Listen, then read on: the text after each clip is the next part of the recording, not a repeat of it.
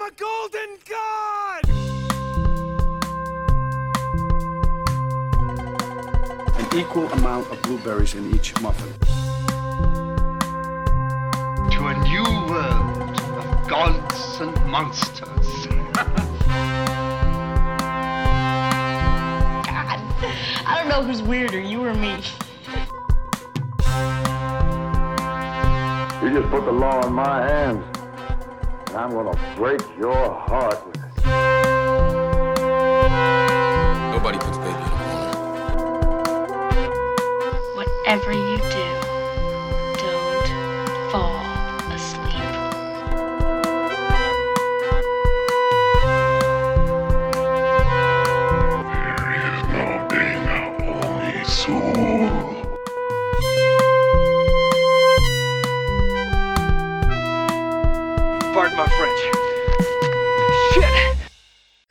welcome back to Movies for Life. I'm one of your co-hosts, Brian Kuiper. And I'm your other co-host, Michelle Agan. All right, and uh, it's November. We're getting ready here in the states, at least, for some Thanksgiving and some food. So today, that's the theme of our show. We're taking a look at a couple of movies that deal with food in different kinds of ways and you know how how food brings us together how fruit food uh i don't know The preparation of food, Yeah. the appreciation of food, Yeah. the how it brings you together. Yeah. yeah there's a lot of Absolutely. yeah and so these two movies couldn't be more different as far as energy as far as just sort of overall feeling i think of focus even but i think they're both are fantastic i really like both of these movies so much so i've brought from 1987 gabriel axel's babette's feast And I brought from 1985 uh, my favorite discovery of the last year, yeah Tampopo by uh, Juzo Itami. sure yeah Is that right? Yeah. Good. Uh, yeah. So anyway, um, we're going to start with Babette's Feast. Now, another thing is both of these are foreign language films, you know, international movies. Uh, so that that's we haven't had a ton, but No. I'm always happy to bring more yeah to the show. Yeah, this is the first time where they've both been international films, Yeah. uh, which is kind of fun. So Babette's Feast. This was a movie that came to me uh, while I was working. I was still working at a church, and I had a, a there was a pastor who was brought on who was kind of a movie guy too, but he liked you know more than just what was sort of the big name stuff that everyone talks about. And he mentioned this movie to me. He said, "Yeah, every Thanksgiving we watch Babette's Feast. It's really lovely movie." I'm like, "Okay." And it's like I've heard of it. I you know, so I checked it out and I was just kind of instantly taken with it. And we had Thanksgiving at our house that year. And so I, I sort of insisted that we all that we get enough place settings for everyone who was coming and set us all at tables in the house and and that we all eat together instead of you know just grabbing whatever we're eating and sit on the couch in front of the TV and it was just a thing that year um, but there's something I think this movie captures so well is the sort of community that's developed over food, you know, over eating together and Absolutely. having this lovely time. It's also kind of a a critique, I guess, of of a certain brand of of Christianity that says you should shun the uh, the senses, I guess, you know, and pleasures and things like that. And and I like that it's a critique on that. So it's it's interesting to me and for a lot of reasons. And so I don't know. I that's I guess because those things sort of touch me. I wasn't and are sort of personal to me. I wasn't actually sure you'd be into this one, but I'm glad to see that you were. You sh- you should know me better than that by now. Come on. Well, sure. You've been talking this up for like ever since we started talking about like what movies we would want to talk about. I think. Yeah. This was one I brought up early on. You're like, we should do food movies, and you were like, and I want to talk about Babette's Feast. Like immediately, I remember. Yeah, but and I had heard of this too. but not, didn't really know what it was really or what it was about or what kind of um, feeling it had. And I just found it when I was watching it. It was just like you said, yeah, it was just a very lovely, sweet story. And by the end, I just kind of had that very like warm and kind of fuzzy feeling about it. I was like, oh, that was that was just a really nice movie, you know? Yeah. I like the movies that have that kind of feeling to them. The more I see this as well, I, I find it funnier every time I watch it. I, I I'm sort of affected by the various uh, interactions, you know, like uh, that we'll, we'll we'll talk about it more in depth when we get to them. But um, I I think it's just fascinating. Okay, so this was based on a short story. Well, sort of a short novel. It's it's not it's not very long, but it's of some substance. And this movie follows this novella pretty closely. It's by Karen Blixen, who wrote under the pseudonym Isak Dinesen. And so the setting's a little different. It takes place in Denmark instead of Sweden, but it's basically the same thing through and through. And and that is there are these two older women, Martine and Philippa, who were named after Martin Luther and his friend Philip. Mm-hmm. I don't even I haven't even heard of this person and I grew up Lutheran, so but I say I knew Martin Luther. Yeah, I was like, I don't know this other dude. Yeah, yeah, Philip Melanchthon. I'm not sure if I'm saying that name even close to correctly. So the they're the daughters of this guy who started sort of this Christian sect in the area. You know, it's a small town, right? It's it's the Jutland, um, I believe, and it's just very small little area. Most of the by this time, most of the residents are elderly but these mm-hmm. two women you know continue to bring they like knit socks and and they bring food uh to you know yeah. the elderly guys especially in the neighborhood in the area there uh, and they just always provide and they also happen to have this french maid named babette now and then it goes into a flashback of how this all came about and right. so i mean the story itself is is it feels like i said i use the word parable to describe it because it's it's sort of like there were once were two sisters and you know it has that kind of a feeling yeah. to it but it's very engaging it's it moves but very why, quickly why do they need a f- yeah. Yeah, exactly. Why do they Why do they need French this French maid? maid in this tiny little village? Well, I'll tell you the story. Yeah. yeah. And so they show them as young women. They, women. They were very beautiful, um, redheads, I might add. Um, those kind of strawberry blonde. That just has been an Not ongoing quite, theme. Close. it's been this ongoing theme uh, throughout the last few movies that we've talked about, isn't it? And but anyway, they're they're considered sort of like the most sort of sought after women in the village, and you know the guys yeah. the guys come to church just so they can see just them. to see them. Yeah, um, yeah. And one of them, um, Martine, is is is very lovely, and then um, and then her sister uh, Philippa is a wonderful singer as well, and so she's a beautiful voice. Beautiful voice, yeah and you can kind of hear her voice drifting out from the church and everything. It's kind of cool. Mm-hmm. But then we we discover this one. There's a there's an, an a young officer, uh, Lawrence Lo Lowenheim. I'm not going to say any of the any of the names correct. Yeah, Lowenheim or something like that. But he's a bit of a slacker. Uh, he's a gambler. He's in debt. Uh, he's sent off to live with his aunt, um, who is a member of this church. Before they introduced when they they mentioned the guy's name, but like before they introduced like who he actually was, they're like in the this room with all the other officers and stuff. Like I was like, oh shit, I hope it's that guy because the guy that he talks to is like really hot. And then it was, it was like, no, Lorenz is actually the guy with the mustache. I was like, that's okay. His friend is really hot though. Just, okay, I haven't said something like that in a while. So you you have That's true. That's true. Bringing that back to the podcast. well, you know he's a bit of a slacker, but he will eventually cut a fine figure, right? I mean, but that uh, so it's a, I'm I'm just sort of getting some of this plot set up out of the way, just so we can talk there's about. Like yeah, there's goes, like little you know? seeds that like come together yeah. at the end that you gotta. That's the thing is, it, is it so beautifully weaves it all together in this way mm-hmm. that is just you need all, everything that's sort of this backstory to get to where you're going. Every moment of this yeah. movie is necessary. There's really not an ounce of fat on the story. While while I was watching it, I was like, okay, so this guy just like comes in and then he just pieces out. Yeah, yeah. What does this have to like, do with the- what the- anything? yeah. What was what was the point of him? What does this have to do? And then like I was like, okay, he's probably gonna show up later. I bet. And I was right.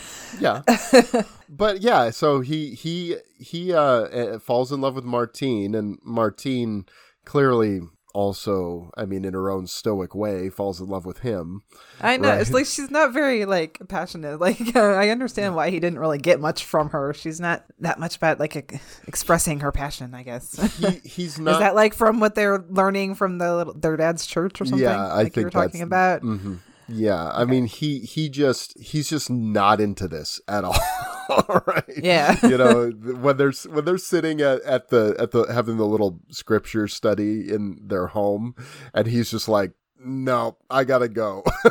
And, and he just leaves. But then he vows you know he says he leaves says i'll never see you again.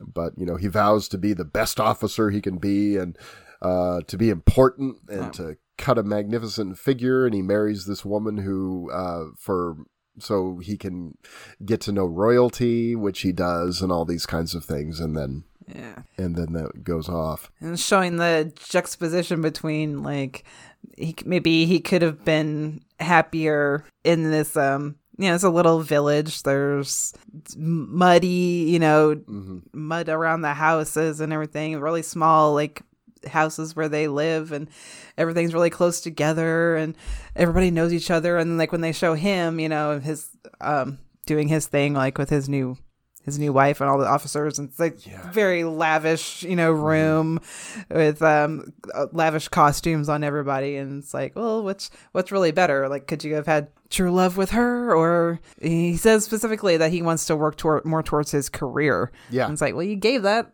gave that up for your career really Well, yeah, and I, and that and that's sort of the when we come full circle with it all. Yeah. I mean, that's what makes not- it so that's powerful. that he wasn't know. happy yeah Yeah. Um. And then then you know there's another famous person who comes to town, Achille Papin, an opera singer.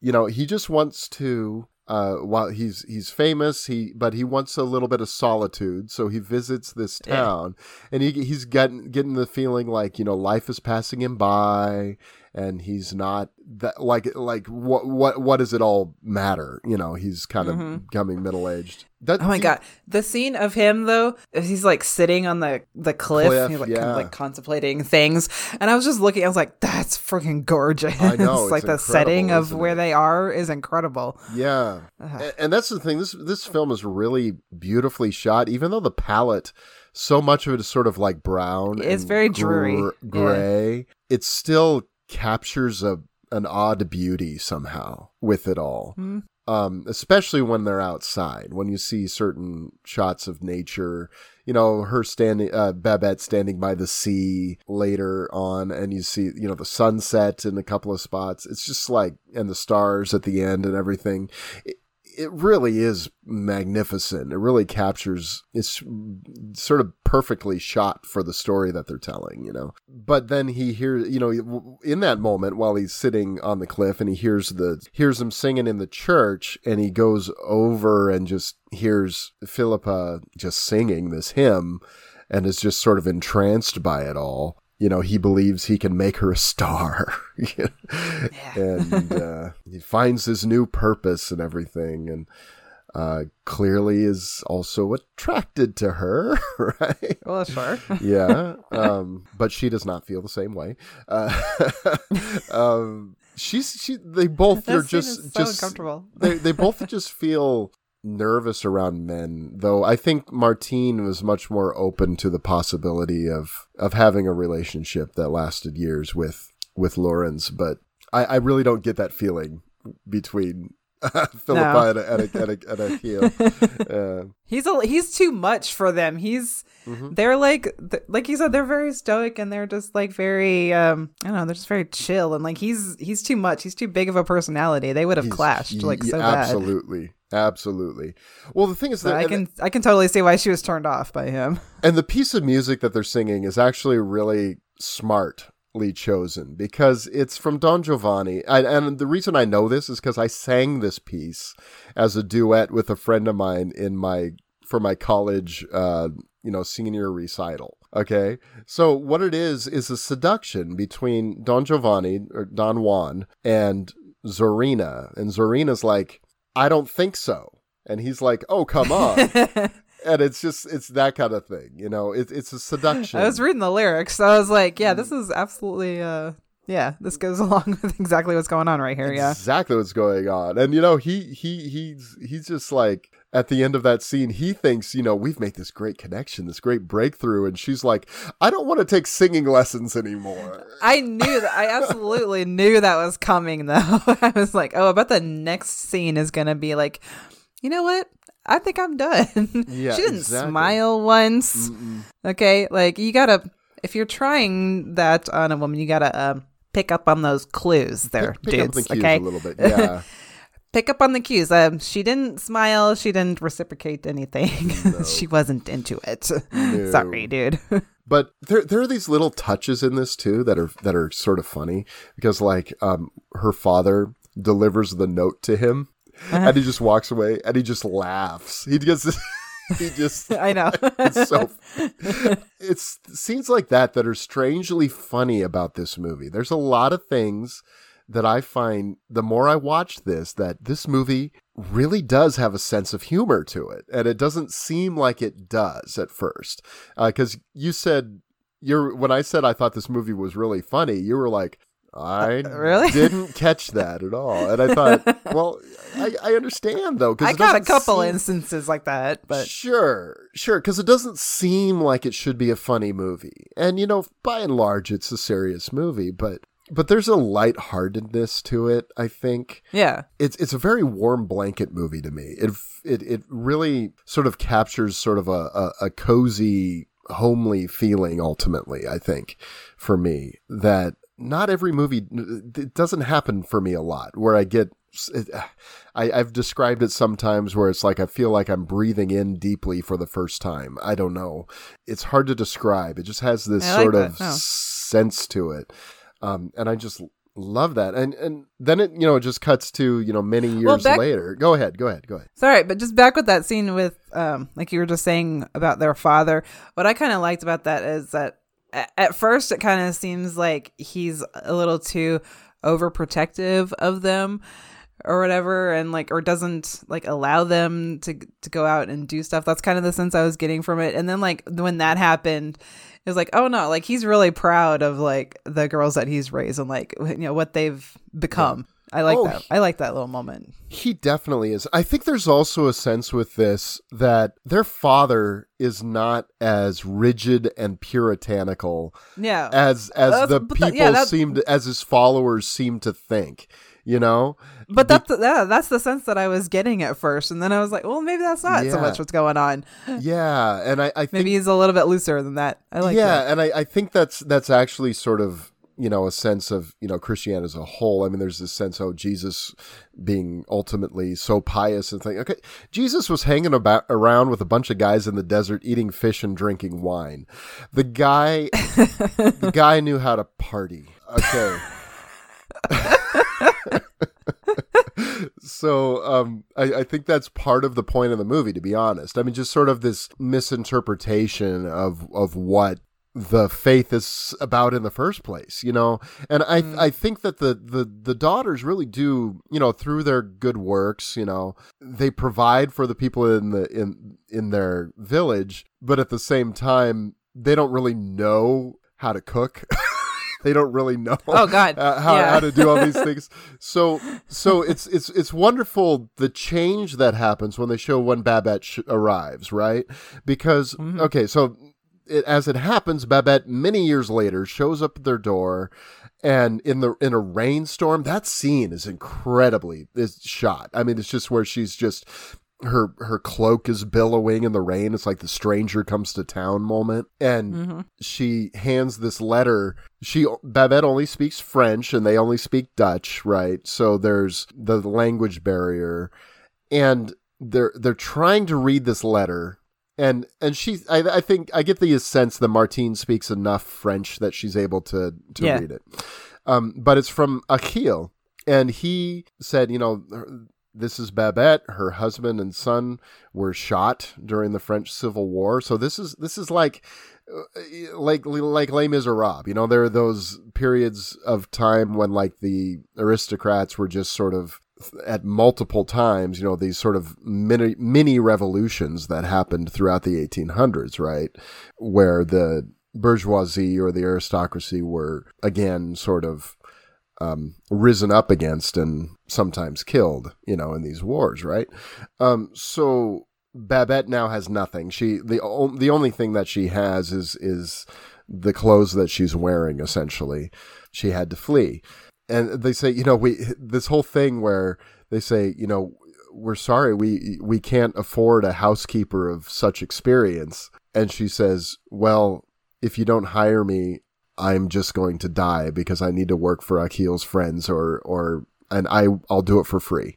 You know, so it's it's this sense. Okay, there's, And also, she has different experience. We find out. we do just we being a housekeeper. exactly, and but but this is all kept secret from them until the end, and I and I Yeah. think that's beautifully done. It's kind of an O. Henry story, right? You know, Gift of the Magi comes to mind when I think of this. The Gift of the Magi is where um, she has long hair and he has this beautiful gold watch with no chain, and she sells her hair to buy him a watch chain, and he sells his watch to buy her combs for her hair. You know, it, it's it's that it's that kind of a thing, a Yeah. little bit, you know, of what's going on. But I think there's an interesting thing that starts here is that the sisters think they're making a sacrifice when they are actually the one who, ones who are being shown a generosity you know Mm-hmm. That happens multiple times and i think that's really kind of an interesting thing that comes up over and over in this so obviously they take her on I, I love the scenes where they where they're showing her how to cook like the bread and They're making the soup. most disgusting Yeah. looking stuff ever. it's so funny after you know the ending. After I you know. know what happens. That's what I'm thinking of now. because because when Babette takes a bite of the of the bread and ale soup, and the look on her face is just Yeah. like it's so subtle the way it's played, but it's but it's hilarious after you've seen it a few times. yeah. No, That's true.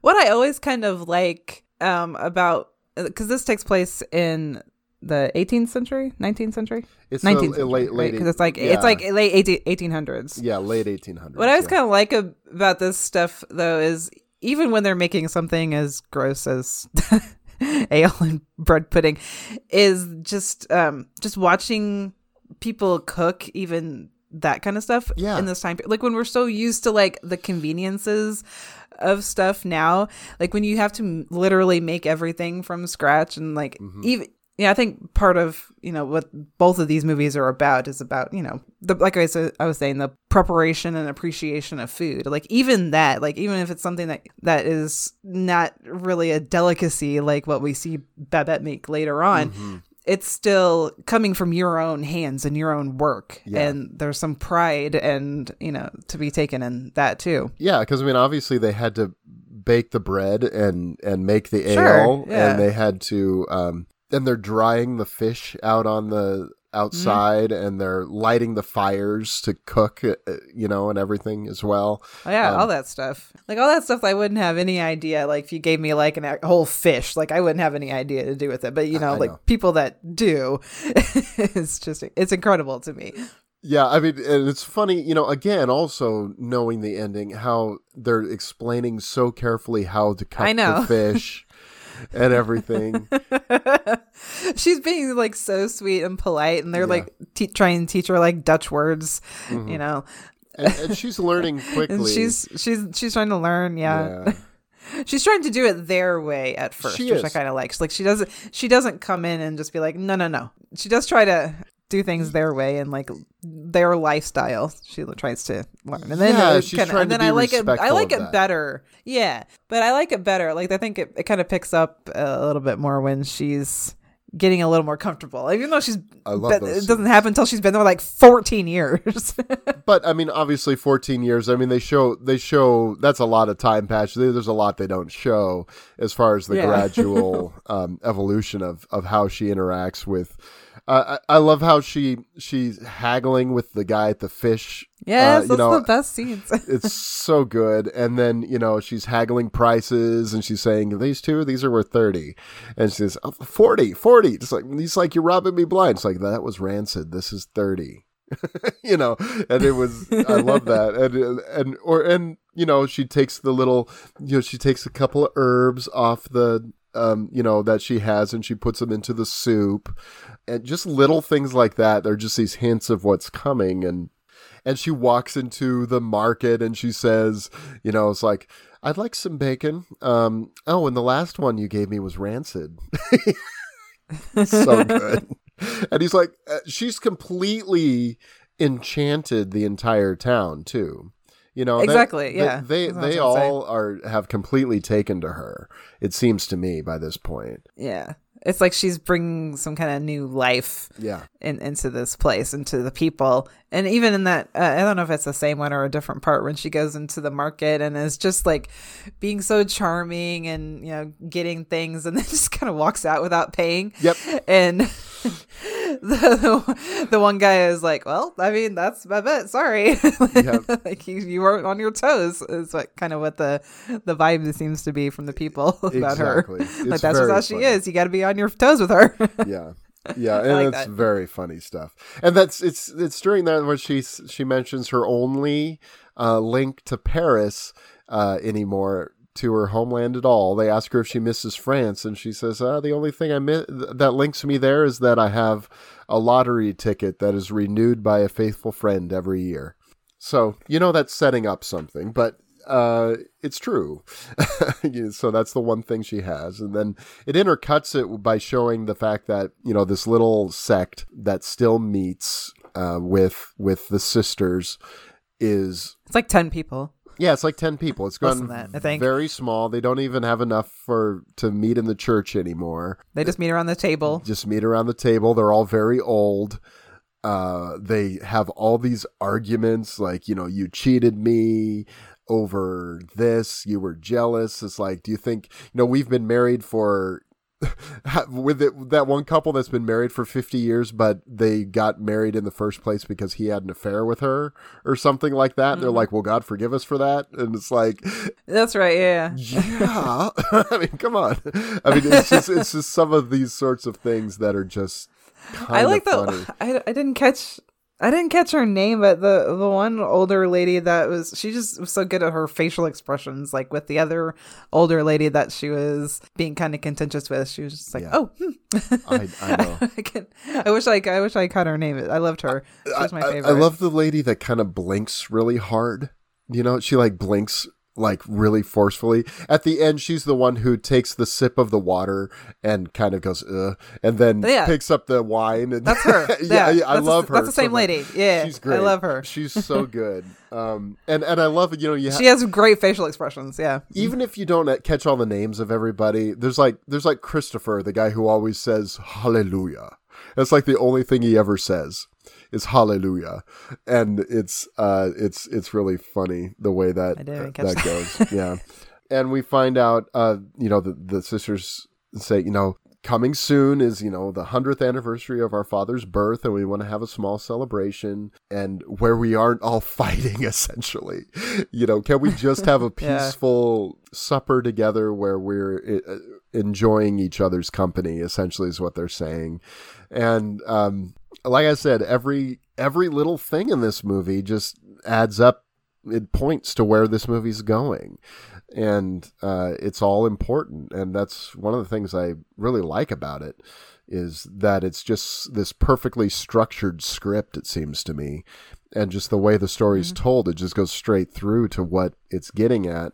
Um, then you know we find out we get this letter from france for Be- uh, for babette and she has Won the won lottery. the lottery 10,000 What? francs so the assumption of course, immediately is you know we're gonna lose her. You know, she's gonna go back to France, and and uh, we won't see her again. And and which is you know here's the thing: everyone in the town loves her. The the sisters love her. They actually have more money coming in now, like in offerings and stuff, Yeah. to help sustain their ministry than they did before. You know, even though they have this third person uh, who is, and you know, it's it, Babette is working technically for free, but she's living in in a home. You know, in in in part of you know she's getting shelter from them. She's getting food from them. I mean, it's it's not completely one sided or anything like that. And I, I think there's certainly a great deal of kindness that um Oh, these absolutely. that these two women are yeah, there's no doubt about it. It's clear in this scene, you know, how heartbreaking they would be to lose her, not because they'd be losing a worker, but because they'd be losing Oh, exactly. her. You know, they they really They're not those kind of people at all. Yeah. No, no. they they would absolutely miss her so much. Like I said, because she's brought in like so much life into this place that looks uh, so dreary and stuff. It kind of doesn't look as much like that. I think after she arrives, Yeah, and I love. I kind of got the feeling that it changed a little bit. Yeah, yeah, definitely. And there's also I like the scene after she wins the lottery where you have moments of Babette just alone, sort of deciding what she's going to do. And they show them, you know, counting up all the money and putting it in the box together and everything. And she says what she really wants to do is to prepare for them a real French dinner for this celebration of their father. And she insists on paying for it herself. And again, this is that whole thing where they think they are showing the generosity when actually they are being given a generosity. Um, where they say, no, we can't let you do that. And she said, and Babette says, have I ever asked you for anything? You know, I mean, you know what I mean by that? Yeah. Where it's, it's it really is sort of this twist on that. And she says, I've never asked you for anything, and I just want to do this, and I want to pay for it myself. And they're like, Well, that's true, Babette. Okay, we'll, we'll let you do that.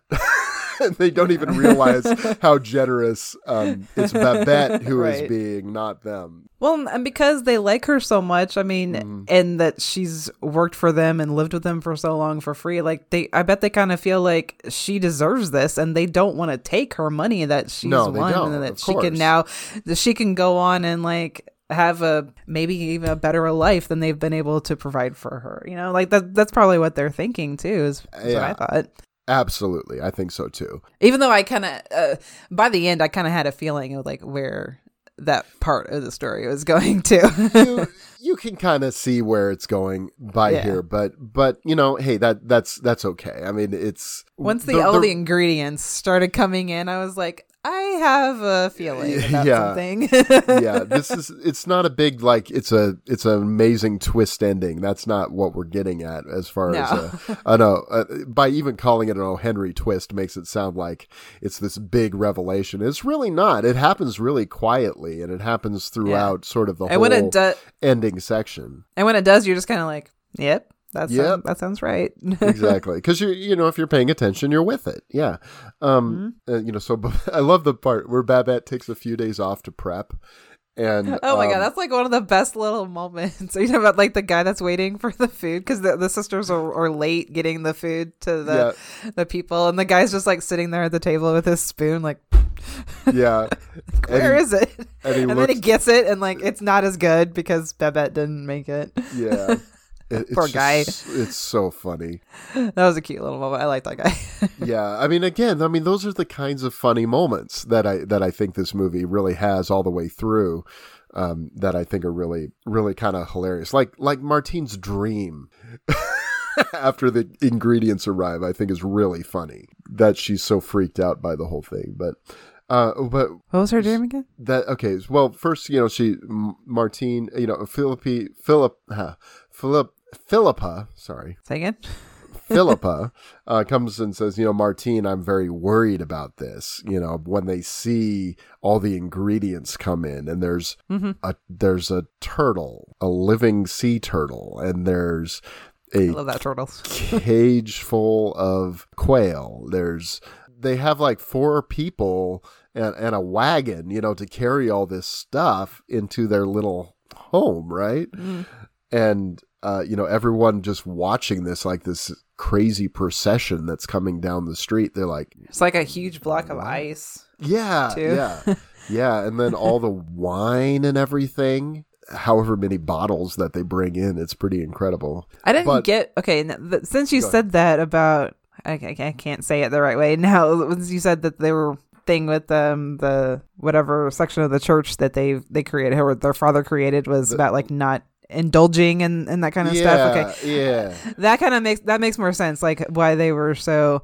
I thought they were just like freaked out because the food looked weird, but they thought it would be a little too indulgent, Extravagant, probably yeah. right? Too extravagant. Yeah. Okay. Yeah, that makes more sense. because I mean, her dream is, you know, she sees the what the cow's head because there's a cow's head in there too for the stock that she makes, and and then and then you know she the turtle going in her dream. There's just fire and everything. Oh, and she's, yeah, yeah. she's she's like Okay, yeah, she's I like. Okay. and, and she says something like, "We've exposed ourselves to forces that might bring evil upon us." That's right. what she- That's right. Okay. is what she said. And I think that's so, well. I think that's so funny because I mean, okay, so much of the time, and there's this sense, you know, that religion is about depriving yourselves of things, you know, mm-hmm. and and and that's really not the case. I mean, God, if you believe in God, God in fact created the palate, the senses, the ability to taste, the ability for people who are gifted with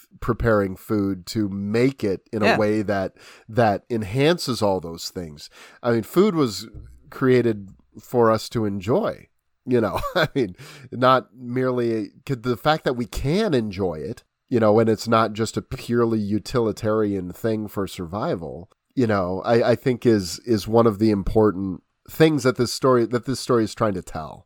Is saying uh, you know pleasure of life is not something that god tells you to deprive yourself of. I really think that's what the story is kind of about at its core. And it especially comes through in the general uh in- lauren's final speech. And we'll get to that in a in a little bit so but after that you know this this moment where this is you know we've exposed ourselves to these forces that could bring evil upon us. So we will you know not say a single word about the food and drink. You know? Ah. This will be i can't remember what exactly they say. I was like we've lost our sense of taste um is is what they all kind of Yeah. go into this thinking. And and and what's ironic i love this too. They keep singing this song oh jerusalem jerusalem um, and it talks about god giving good gifts to his children. And because the the the words from it come from where jesus says even you who are evil you know that's the words that are used will give good gifts to your children you know, if your son asks for an egg, you're not going to give him a stone.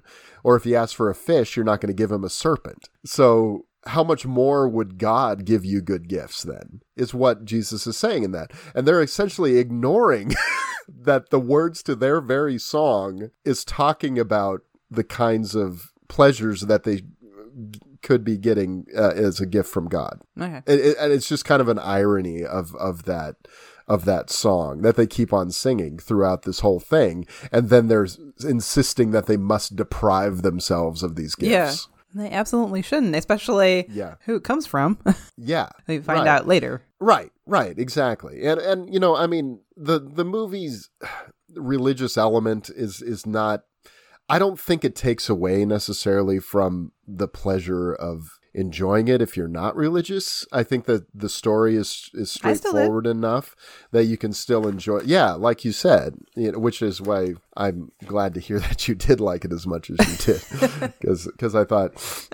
"Ah, is this going to be too much? But No. yeah, no, and and, and I because I think the story stands in a way that you know you don't you, you get the you get the idea, you know, uh, whether you have that background or not. So, um, so on the plot side of things today, um, Someone comes back. yeah, we are back with Lawrence, now a general, is going to be attending this uh, celebration with his aunt, uh, who is now very, aunt.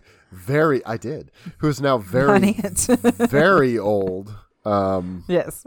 and and so that's that's a that's a nice little bringing tying things back together there. But I love all the details that go into prepping for the feast as well. You oh know, my gosh. the tablecloth where she irons it right on the table. Yeah. all the candles, the napkins, everything that is just. I know how to fold be- napkins like that, by the way. Oh, that's awesome! Like the little fan thing. Yeah. Used to work in a fine dining restaurant, and that's how Oh. we did the napkins. Make a little fan. I can That's do that. awesome. It's not that hard. I mean, even even later when when she goes to send because her nephew's with him, um, to he's serving as the waiter, and and she Mm-hmm. she like puffs up his hair before he goes out there. Uh, there's just all these little tiny little details that every little thing is important to her. Well, even when you see the the table all laid out with, you know, everybody's got like so many different, um, you know, silverware and glasses, and it's just it's so much more fancy than what they were used to. It's very lavish, and like it's one of those things. Like if this is coming out around Thanksgiving, and usually like it's those kind of like big important meals that that stuff comes out. You know, in most families, you know, we bring out the good china. You know, Yeah. it kind of feels like one of those things. Or like this is something important and special and and it just uh, seeing that just kind of made me like feel so bad for Babette at first because I knew that they they were probably they were gonna like say like oh thank you so much like this is so delicious because they had agreed not to say anything about the food. Right. I was just feeling so bad for her like before it even started. But she knows. like look at all this work too. look at all this work that's that, that she's put into just like the presentation of the food too. Yeah.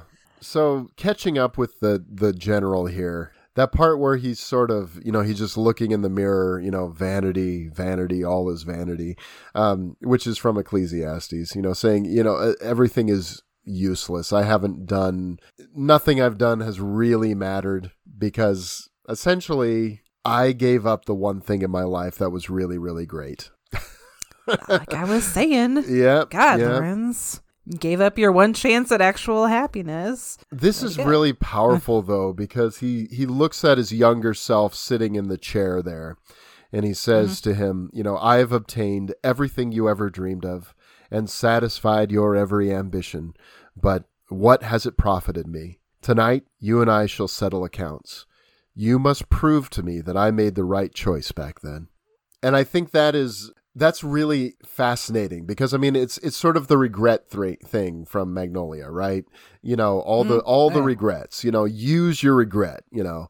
That is sort of the moment that's happening there. But I think what happens in the end is just far more complex than and we'll get to that. I mean, it's just it's I find that speech that he gives at the end to be it's hard to grasp entirely, you know, his entire point there. But it's I think it's it's really something. This I think is very understandable. Where it's like I made a choice. Oh, yeah, I love that and moment. was it the wrong choice? That's incredibly relatable to probably pretty much everybody. Exactly. And like Which such I- an obvious way to to do mm-hmm. it maybe to like to literally be talking to your younger self, but I mean, we've all had those conversations in our heads probably. Sure. It's like, oh, if I could just go back to that one time and do some do things a little bit differently, how my life would have been completely different than the way it is now. How much happier would I be? exactly.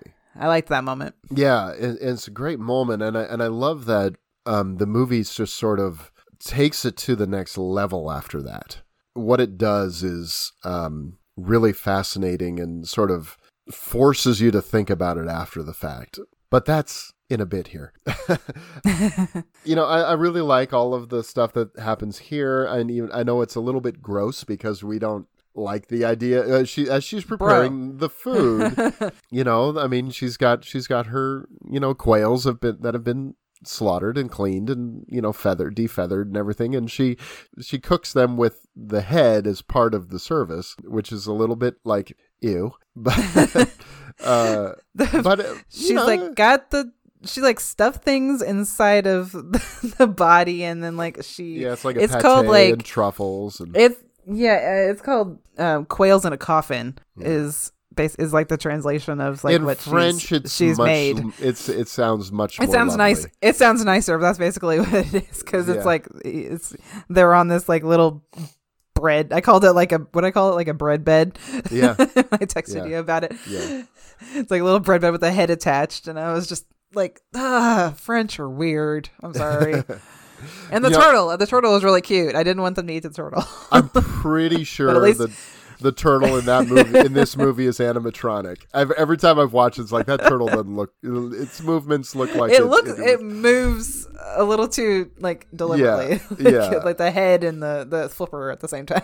yeah, and you know, there's no, there's so no, uh, there's no cannibal Holocaust moment in this movie. I'm you know, sorry. Okay, we'll talk about that with the next one. yeah, there's, there's no, there's no turtle slaughter or or quail sw- slaughter in this movie. Now that I think of it, um, so we just. Uh, But you see the, see the kid is like pulling the feathers off. That's true. After it's dead. I Dead know. already. All right. It's just food we are not used to. No, so it did not look very appetizing. But everything else did though.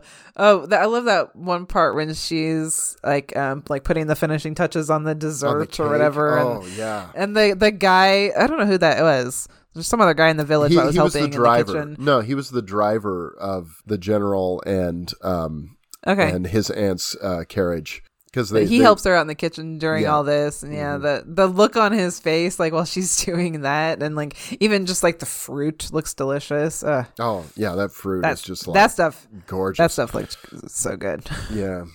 Um, I, I, I love um, when the when the general arrives, everyone is wearing black, entirely wearing black, except for him, and he's wearing right. the, he's wearing the blue, and he's got the gold, um, you know, like the epaulets and the sash, and you know the uniform. the red part of his uniform. I mean, it just looks so good. I mean, it's and it, he stands out so much as just being from another world uh, as these people and that's important because he's kind of their guide and ours through this meal. You know, without mm-hmm. him, we, we we would be lost. I mean, and they would be too. There would be no point to it for them because they have you know, like they said, you know, we've lost our sense of taste, and then they do this prayer. May the bread nourish my body. May my body do my soul's bidding. May my soul rise up to serve God eternally. Amen. And that's it. It's like food is for sustenance and nothing else. There's no pleasure involved in this. And there's this really, really funny line after that where he says, uh, like the wedding at Cana, the food is of no importance. Okay, the wedding at Cana is the one where Jesus turns the water into wine. So so the whole point of that is Jesus is supplying wine for a wedding. He's supplying this for a celebration. And it's it's his first miracle is not, you know, a healing or this or that. It's it's supplying beverages for for a wedding and it's and they say you know it's the best wine it's good wine um so it's not flavorless it's filled with you know assume presumably with fragrance and flavor so i i just find that line really funny because it just again it's I of this- course it's didn't no, get it. but but what I mean is it's just it's just a sense of them completely not understanding the point. okay. You know, they just completely missing the idea of we're not created to deny ourselves of pleasures, you know, that are, are created by God as well. if that is what they espouse to believe is in a creator God, right? And so that's where I'm getting at. Um, Gotcha. I love Sorry, that. I didn't. I No, obviously no, didn't I- get any of this. No, I, I That's really just cool though. yeah. Uh, I, I love when the general just sort of begins to comment on the on the food. It's like, oh, I know. this is uh, real turtle soup. It's like, and and, and he says, oh, turtle." Amontillado. Says, yes, it is going to rain tomorrow. Uh, Right, or- I or- I mean, he's doing the thing that you're supposed to do Mm-hmm. at you know a dinner like this. You're supposed to compliment it and comment on it, and you know. because he's- there's a lot of work and intricacies you know put into you know the preparation of of this feast and it should be appreciated It's funny because there's, he's kind of showing them. They start following his lead too. oh yeah absolutely yeah You know, like pretty. they don't want to but They But like they're like- secretly try to do it. huh, he, he you know, maybe, okay, you know, maybe this is good. Well, because they're Um, also they're not French. They don't know how to eat this food, Right. and like he does, you know. Yeah. Um, uh, and then I you know, they pour the champagne and, and the old lady says, oh, must be some kind of lemonade. I know. She's like you adorable little girl. Yeah. yeah, she's so funny. Lemonade. um but then you know as they as they're eating and drinking and you know there, there's this sense you know that the music in this is really subtle the way it, it works and when there's sort of this moment of breaking down of some of these barriers the music comes in a little bit and when they're enjoying themselves themselves Yeah. more when they they've gotten over i mean they yeah they had made that agreement not to comment on the food. I, I think they were also feeling like they would probably hate the food. Right. Um because it was you know different than what they're used to. And they they'd seen the ingredients and they're like oh my god we have to eat this. Yeah. So they they'd already told themselves i think that they would hate it but as they're kind of like warming up to it as they're learning from lorenz like how to you know properly eat it and appreciate Yeah. it they're probably enjoying it a lot more and yeah warming up loosening up as the dinner goes on Absolutely. Well, I mean, and they start talking about things like, you know, they start talking about their pastor and saying, you know, uh, there's a sign where he says, "Remember, children, love one another." You know, in other words, kind of getting to the point of what their faith is all about. You know, it's and they've missed that in all of the rules of it all that they've let themselves get bogged into. yeah And then I love that story where she tells about how he promised he was going to um, give a Christmas Eve service and he was going to be there across the fjord. And there was a storm that came up. And then after the storm died down, he came walking across the fjord, which had frozen over. So he was essentially walking on the water. walking on water. Yeah, to i got that. Oh i know.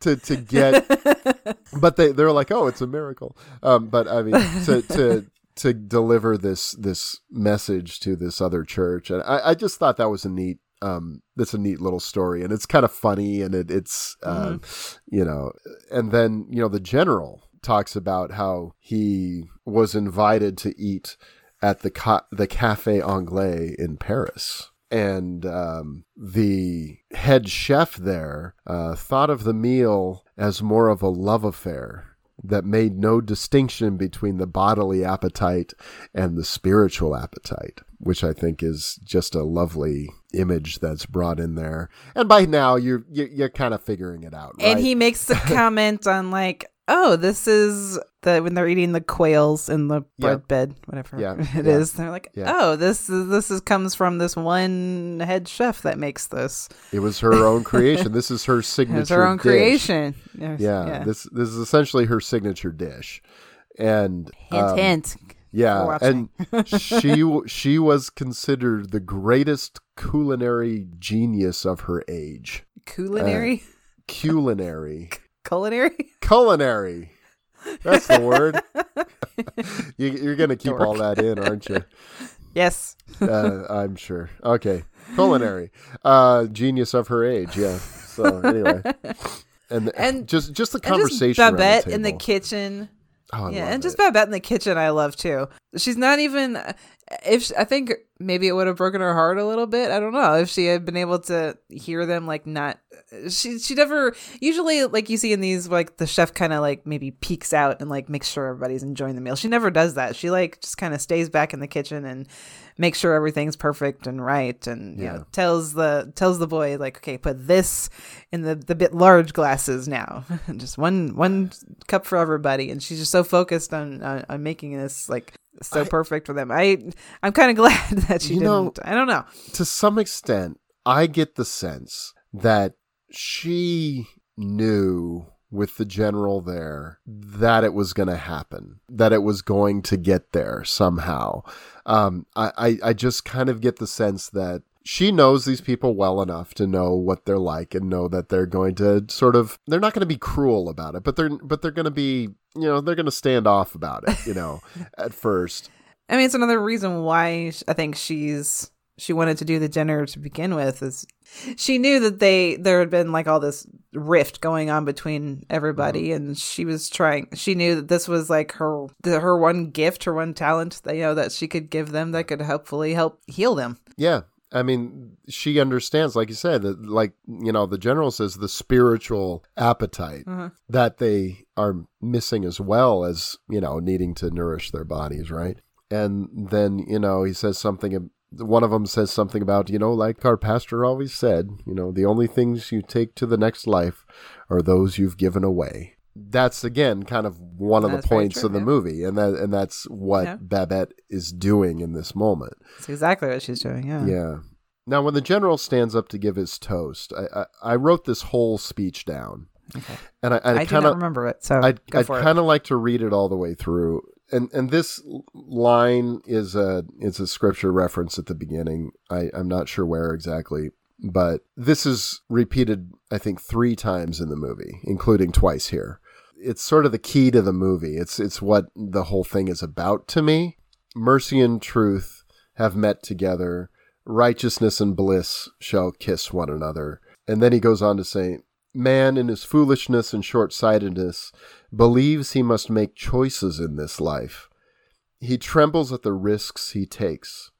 We all know fear, but no, our choice is of no importance.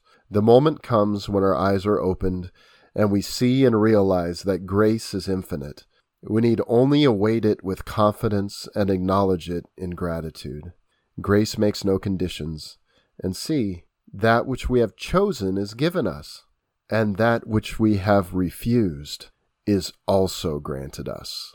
Yes, that which we rejected is granted us.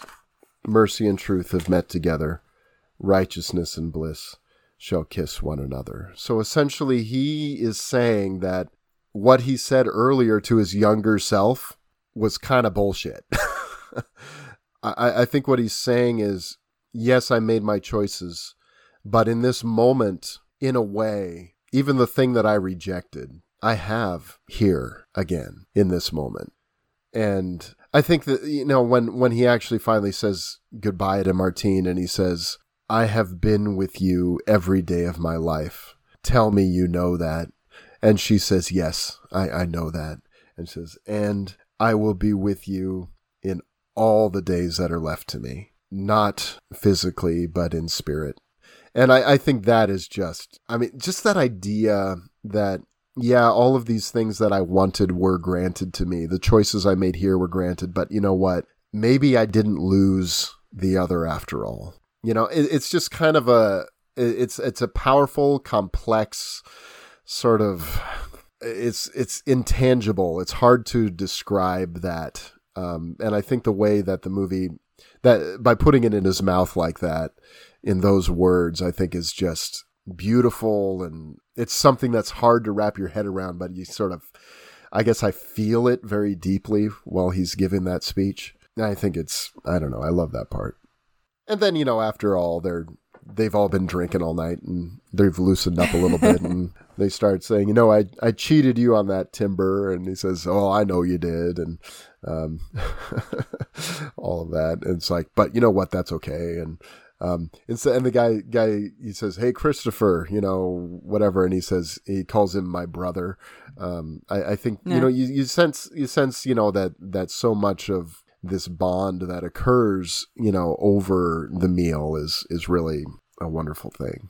it finally starts like by the end it finally starts to become like what it should have always been because i don't know just watching that and eh, kind of hearing you talk about that before i watched it you know about that bonding over meal just kind of made me think of my own family we're a small family you know like there's not a whole lot of us but when we all get together like that's what we do. Like it- it's only for you know major holidays usually that we're we do that uh, or celebrations in the family but those are like some of the best times. We're loud, you know, when we get around a table, we're there for hours, you know, we're like those kind of people. Like we mm-hmm. eat and then we, you just sit there for hours and you talk and you laugh and you make fun of each other and you tell stories and stuff. And it was like, those are like some of the best times I remember with my family. That's when you, you need just forget about everything else and you're just like in the moment with the people that you love and like having a good time. Like that's what they should have had been having this whole time, you know? Yeah. and you kind of you always you want that for them. They're such a small village too. Mm-hmm. Like there's not very many of them, and the fact that they're fighting like this, like that's that's not how it should be. That's not even what they um doesn't seem to be like what their own religion is teaching them to Right. do. Obviously. Yeah, exactly. So you kind of you want them to have. I always I was just wanting them to have. I was like, if this was a family, like if this would never happen in my house if we were all together like that. It would never be like this quiet and nobody talking. Like that's not how you enjoy a meal together. That's not how you enjoy each other's company. Just like being quiet and angry Right. and fighting all the time. This is they should they really should have been enjoying this a lot more the whole way through. But at least they get there at the end. and it's ultimately this sort of beautiful gift that Babette gave them is this Mm-hmm. Exactly. ability to let their guards down and have this joyful gathering. And I I think that's that's one of the things I feel very deeply when I watch this movie is just that the whole di- idea, you know, righteousness and bliss shall kiss one another, that thing they repeat over and over again and they ignore for so much of the movie. yes, you can have your righteous life. You can be like, you know, and I, I honestly think the sisters, they understand that, at least on some level. But the others in this little congregation seem to get so fixated on the puritanical elements of their faith, you know, that Yeah. that they forget about that bliss, that righteousness and bliss can coexist, you know, truth and mercy coexist. They are they're not far from each other. They are very near and intimate, in fact. And I think that is, you know, sort of, I guess, the religious point of the movie. But it's a lovely idea. It's a lovely, um, and it's expressed in a beautiful way, I think, in this movie. And I love the part, you know, at the very end when they gather around the well and they start and they hold hands and they gather and they sort of move and they're singing around the well at the end is is really is really nice and um, one of the sisters says you know the stars have come nearer tonight the other says and hopefully they will continue to draw nearer or something to that effect um, and then we go and see babette and we say that was a great meal Says, and uh, we know you'll be leaving soon um, Ah, and she says, "Oh, but I have no money." What? I what? The ten thousand francs? yeah, she spent the entire ten thousand francs on on this on this gift on this on this meal for them. a dinner for 12 at Cafe Anglais was 10,000 10,000 francs, francs. where Babette used to be the head chef. That's right. Dun dun dun. And, Did you, know- catch on to that? I did. yeah.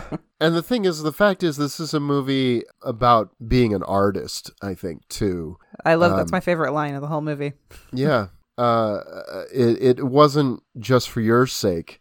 The need to create, to serve, you know, to share the gifts, you know, that's that's so important. And she says, you know, but you would have had my an artist. A true artist is never poor. This is never um, poor. Best yeah, line. yeah, great line. That's what I think. That's what I saw the that Yeah. the movie was about. It is. It very much is. Yeah. Mm. And I and I love this idea that she says after that, you know, the cry from the artist's heart, give me leave to do my utmost. Give me the space to do my very best work. And I think, you know, to some extent you can see that in sort of the Hollywood system, you know, where you have a great artist who is hamstrung because of too many people that just need to get their their two cents in or whatever.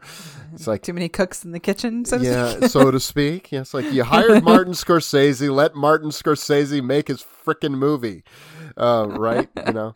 Um, anyway, but but I think more. But that whole idea, just give me leave to do my utmost. I want to give my very best to you. Um, and that was what she wanted to do. She just wanted to offer this meal um, for this for her own satisfaction of doing it yeah. of creating, but also that they could get pleasure from it, and is it's that's very powerful. That idea. And then the great little callback callback line too, because didn't um what's his name? Pep how do you say it? Papin? Or whatever. He said that thing to um Philippa about how like I don't remember what it was exactly. Oh, like um, how she'll enchant the angels. You know, with her voice, like after she's gone on, and like they say that back to Babette at the end too. Yeah, Very that's sweet. right. hmm So anyway, really good movie, really nice movie. I um, I'm deeply sort of moved by that one every time I watch it. To me, it just flies by too because the story's just so tight and just keeps going uh, straight straight to that uh, sort of beautiful conclusion. Yeah, I really enjoyed it. And as a um, companion to the one that I picked, I, I very much, yeah, I appreciated like the simplicity of of the story and just the the whole reveal of Babette at the end is just that's so heartwarming to me. Even though I kind of saw it coming, and but that just brings what the whole movie is about together by the end, and you're left feeling. Uh, very inspired. I was very Yeah. inspired, like at the end watching this. You know, Yeah, like don't lose your passion for anything. You know, an artist is never poor. Like you don't have to make money off of something if you enjoy doing it. Just keep doing it because that's Yeah. where you're gonna really be rich. Is in the satisfaction you get within yourself yeah, that's right. That's right. and from watching other people uh, enjoy your work. If you're like a writer or a cook or something like that, yeah. Absolutely. Yeah. Okay, next one. Shifting gears. Some really uh, same subject, different different approach. totally different way of doing it totally different tone not simple at all a lot different stories and vignettes and things going on here but um again like another movie that just i think I, the word that i used was um when i was very smitten with this movie when i first saw it and it's still kind of i was not in a good mood um, when I had to rewatch this for the podcast, and um, it absolutely was still able to to kind of lift me up. And I was definitely smiling some of the same parts again. And I found some new things that I loved about it, and this, this movie will really just kind of make your heart soar Is uh, what I said earlier on Twitter, and I think that's still true. And it's it's a comedy, and it's just it's got a lot of different things going on, but ultimately it's almost about the same thing as um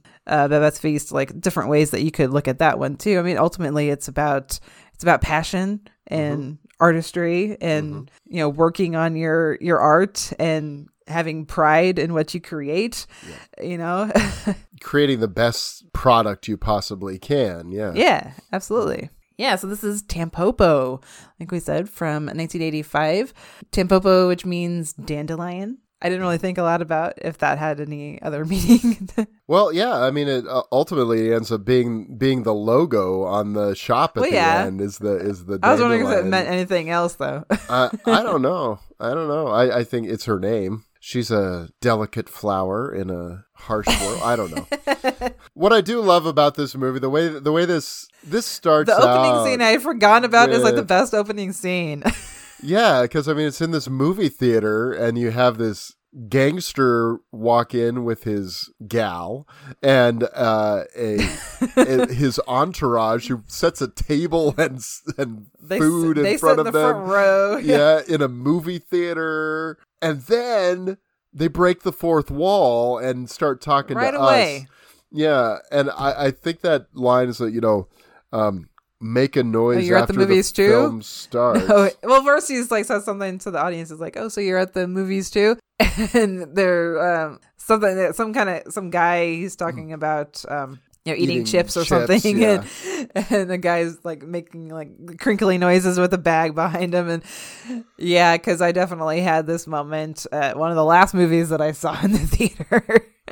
he goes over to the guy and he's like, "You make a noise like that after the film starts, I might kill you," which I think a lot of us have thought experienced. Yeah. If you listen to the Texas Chainsaw Massacre 2022 episode of Pod and the Pendulum that I was on, there was a whole conversation about people talking at movies uh, in the middle of that Oh, really? episode. I didn't listen to it yet. yeah. But then we get into the main story, which is our ramen western, um, which is one of the things that I love about this. Well, there's another vignette first. Yeah, well, well, first we have the old man, you know, teaching the young man how to eat ramen. So we're going. That is in that is within the story because he's reading that. But it's a story to, within the main uh, story. Goon is reading that to Goro. Goon is reading It's not that part of the main story though. in It's the a truck. It's with. It's a story within the main story. I know, but but it did switch to the story. oh my god. Switch to the Pork Chop Express over there. Yeah, this movie does kind of remind me of Big Trouble in Little China. The trucker Yeah. thing element of it. I don't know. I mean, there's not like magic and stuff, but that kind of makes me think of it. It's got that vibe that's a little bit of got a little bit of the spaghetti western thing Oh, going on with it. Um, that I think is really fun. What is this called? This is called like a ramen western. They call it the ramen Yeah. western. Yeah, that's sort of its nickname. Okay, but I think this this first um, scene of the main story is is really important because, like I said, it's this um, as an older man teaching a younger man like how to um, appreciate and and properly eat ramen. Even though I don't think like I watched one of the special features with like the the cook that worked on this movie. She's like there wasn't there's no proper way to eat ramen. Like there's no like ritual or anything. But according to the Right, director there should be. But i think this is important just to because i mean this is what the movie is about uh, a woman tampopo trying to make th- the perfect bowl of ramen and all the people that help her and so uh, the, I like this scene as kind of an introduction to like all the different elements that we're going to be talking about with this ramen because Yeah. like it everything it seems gets its own little side story or its own little like you know moment where they're they are they have to make they're trying to figure out how to make the broth just right and they have to figure out how to make the noodles just right so and i love the presentation i've never had this before like just watching this movie gets me so hungry i want to try that so bad it looks so good all the noodles and the pork and Yes. um, but then we go to yeah, there. Um, I don't know how to talk about this movie. Like I don't know. There's so many different like plot points and like so many different little story, the little vignettes going on in between. Like maybe it would just take forever. So I'm not really sure exactly how to go through all of this. But I think the main story is the most well, I mean, important. we find out. obviously. Yeah, I mean, with the main with the main story, you got um, you find out Tampopo is actually a really good cook. You know, in, in that first scene, or, or not the first scene, but you know, after after Goro, you know, decides to go ahead and fight for her honor and everything like that, uh, uh, even though the ramen's not very good, you know, the the water's not boiling and all that other stuff that happens at the beginning, but you know they have this like these are the best pickles i've ever Yeah. had. And you know this breakfast that she's making is like really good. And you know they they all you know, then they ask she asks about the ramen. And they're like uh, and, you know and she's like be honest with me. So then we s- sort of s- immediately head into this whole idea of you know hey we're gonna teach you how to how to we're gonna figure out how to make you into the best you know ramen chef in the area Yeah. here She says in that scene too that you know her husband died, so we assume that he was probably the head Yeah. chef for this. And you know, after he died, you know, she had to take over, and she's tried to learn, you know, from other people, but she never maybe really learned how to do it properly. So she doesn't really know what she's doing, but she really wants to. It she doesn't really mention it, but it kind of seems like that's that's all she has left, you know, and that's something she needs something that she can do for herself and and be good at and be proud of. And that's what the whole movie is about. Yeah, that's what uh, her whole little arc is in the movie. Yeah, and and I like how you know in in the opening here they they sort of set up this as a little bit of a Rocky montage. You know, uh, it's like move move the pot from here to here to here to here and back and forth, back and forth. Well, I like and, when know, she- takes her takes her on a run. You know. Because ramen takes stamina. Well, I like when they're about to leave because like she is asked, you know, like like you said, she had asked like their honest opinion about how she made it, and Goro's making like really good points about you know things that could be improved, and I like how she when she runs after their truck as they're leaving. And she she asked to be um, made their disciple, like the, that choice of word was Right. kind of interesting. I mean, and some of the characters, you know, like you have the sensei Mm-hmm. and the, you know, it's almost like the, the different people that are that are teachers in this whole th- situation. Then what they have these sections that I call them intermezzos because they're just sort of these, uh, and there are three of them. Um, besides that are within the movie. Then there are the bookends. But the first one, I what I didn't remember from first time is that they are they do weave into the story a little. Bit. I bit, know. I didn't know that either. Yeah, and so because you see those businessmen walk by Tampopo and Goro while Mm-hmm. they're, um, you know, doing the cardio. Uh, I like um, that he just kind of stops and he's like, "Why am I doing this?" Goro does Yeah. while she's like running Yeah. around him. Yeah. Um, but I, I love that that scene. You know, is like where where they're all ordering, all the businessmen are ordering exactly the same thing. Mm-hmm. And then they show the young one, and he's gonna have something much fancier and French and Again with the. French It's like, cuisine. oh, the yeah, the the chef, you know, studied in this part of France and all this kind of thing. So, I I, I think that is really funny. And then um, uh, they show then the, the it ends with all the other guys turning red. Then it goes to another part I of the know their faces where- literally turn red. yeah, they're you know where the woman's teaching them how to eat the other these young women how to eat spaghetti like you would abroad and there Yeah. is an there's like an Ita- I don't know if he's supposed to be an Italian or an American or I what thought he's supposed to be American. yeah he's he's in the restaurant and he's totally you know defying everything that she is telling them. You know like she's says you must make not a slightest sound when you eat your spaghetti. And here he is he starts slurping it.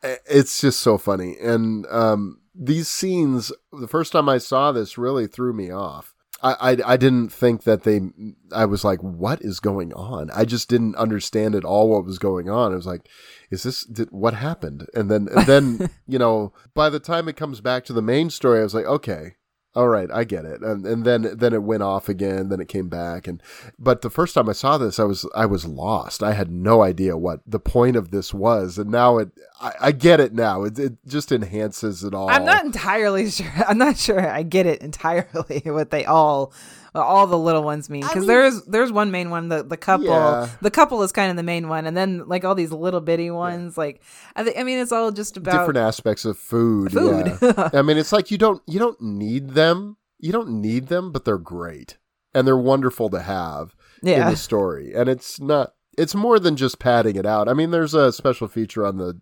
Criterion disc where a guy lays out the whole idea of of um, Tampopo being a, a crafts person.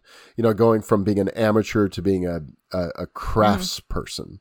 Um, not an artist exactly because they're not reinventing the wheel. They're not making something brand new, but doing something as best as they possibly can. And and I thought that was really interesting. And he talks about how um, that is woven into the smaller vignettes as well. That all of the people in this, you know, are some level of amateur when it comes to food.